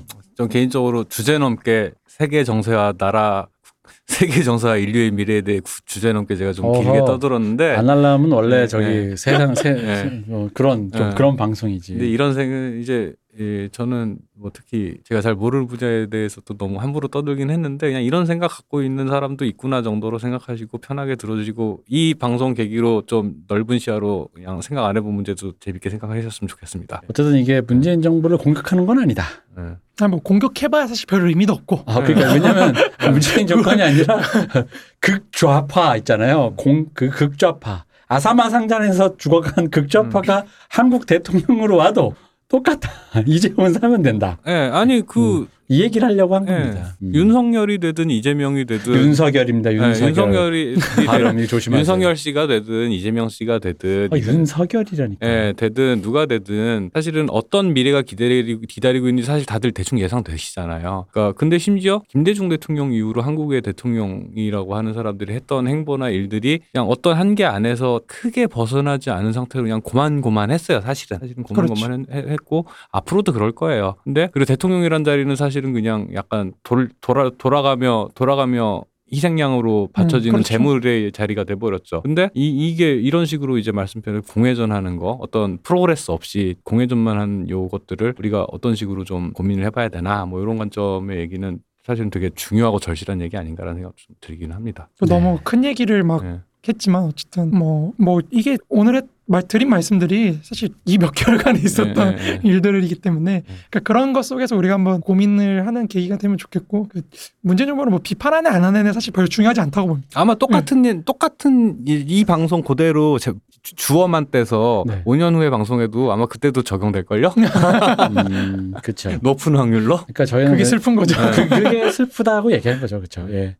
그래서 어쨌든 나라 걱정하는 우리 원래 안 하려면 나라 걱정하는 음. 방송이라 우리 사실 다 얘기했잖아. 음. 우리 아- 아이돌 얘기하면서도 이 얘기 이런 얘기 다 했어요. 음. 공정 얘기 이미 우리 다 했잖아. 그렇지. 우리 공정 얘기 한 3, 4년 전에 어, 이미 정리 다 했잖아. 끝내줬어. 우리 너무 미래를 미래 스포 방송인데 미래를 너무 일찍 말해서 어. 우리가 말한지도 몰랐는데 미래가 왔어. 그 궁금하신 분은 사재기 편 들으시면 됩니다. 네, 뭐 그래서 어쨌든 또 나라 걱정하는 생각 방송 사담을 한번 나눠봤습니다. 자, 그러면 이제 오늘 마치겠습니다. 수고해 주신 박 박사님, 네, 수고하셨습니다. 문쌤, 수고하셨습니다. 저 이금금이었습니다. 감사합니다.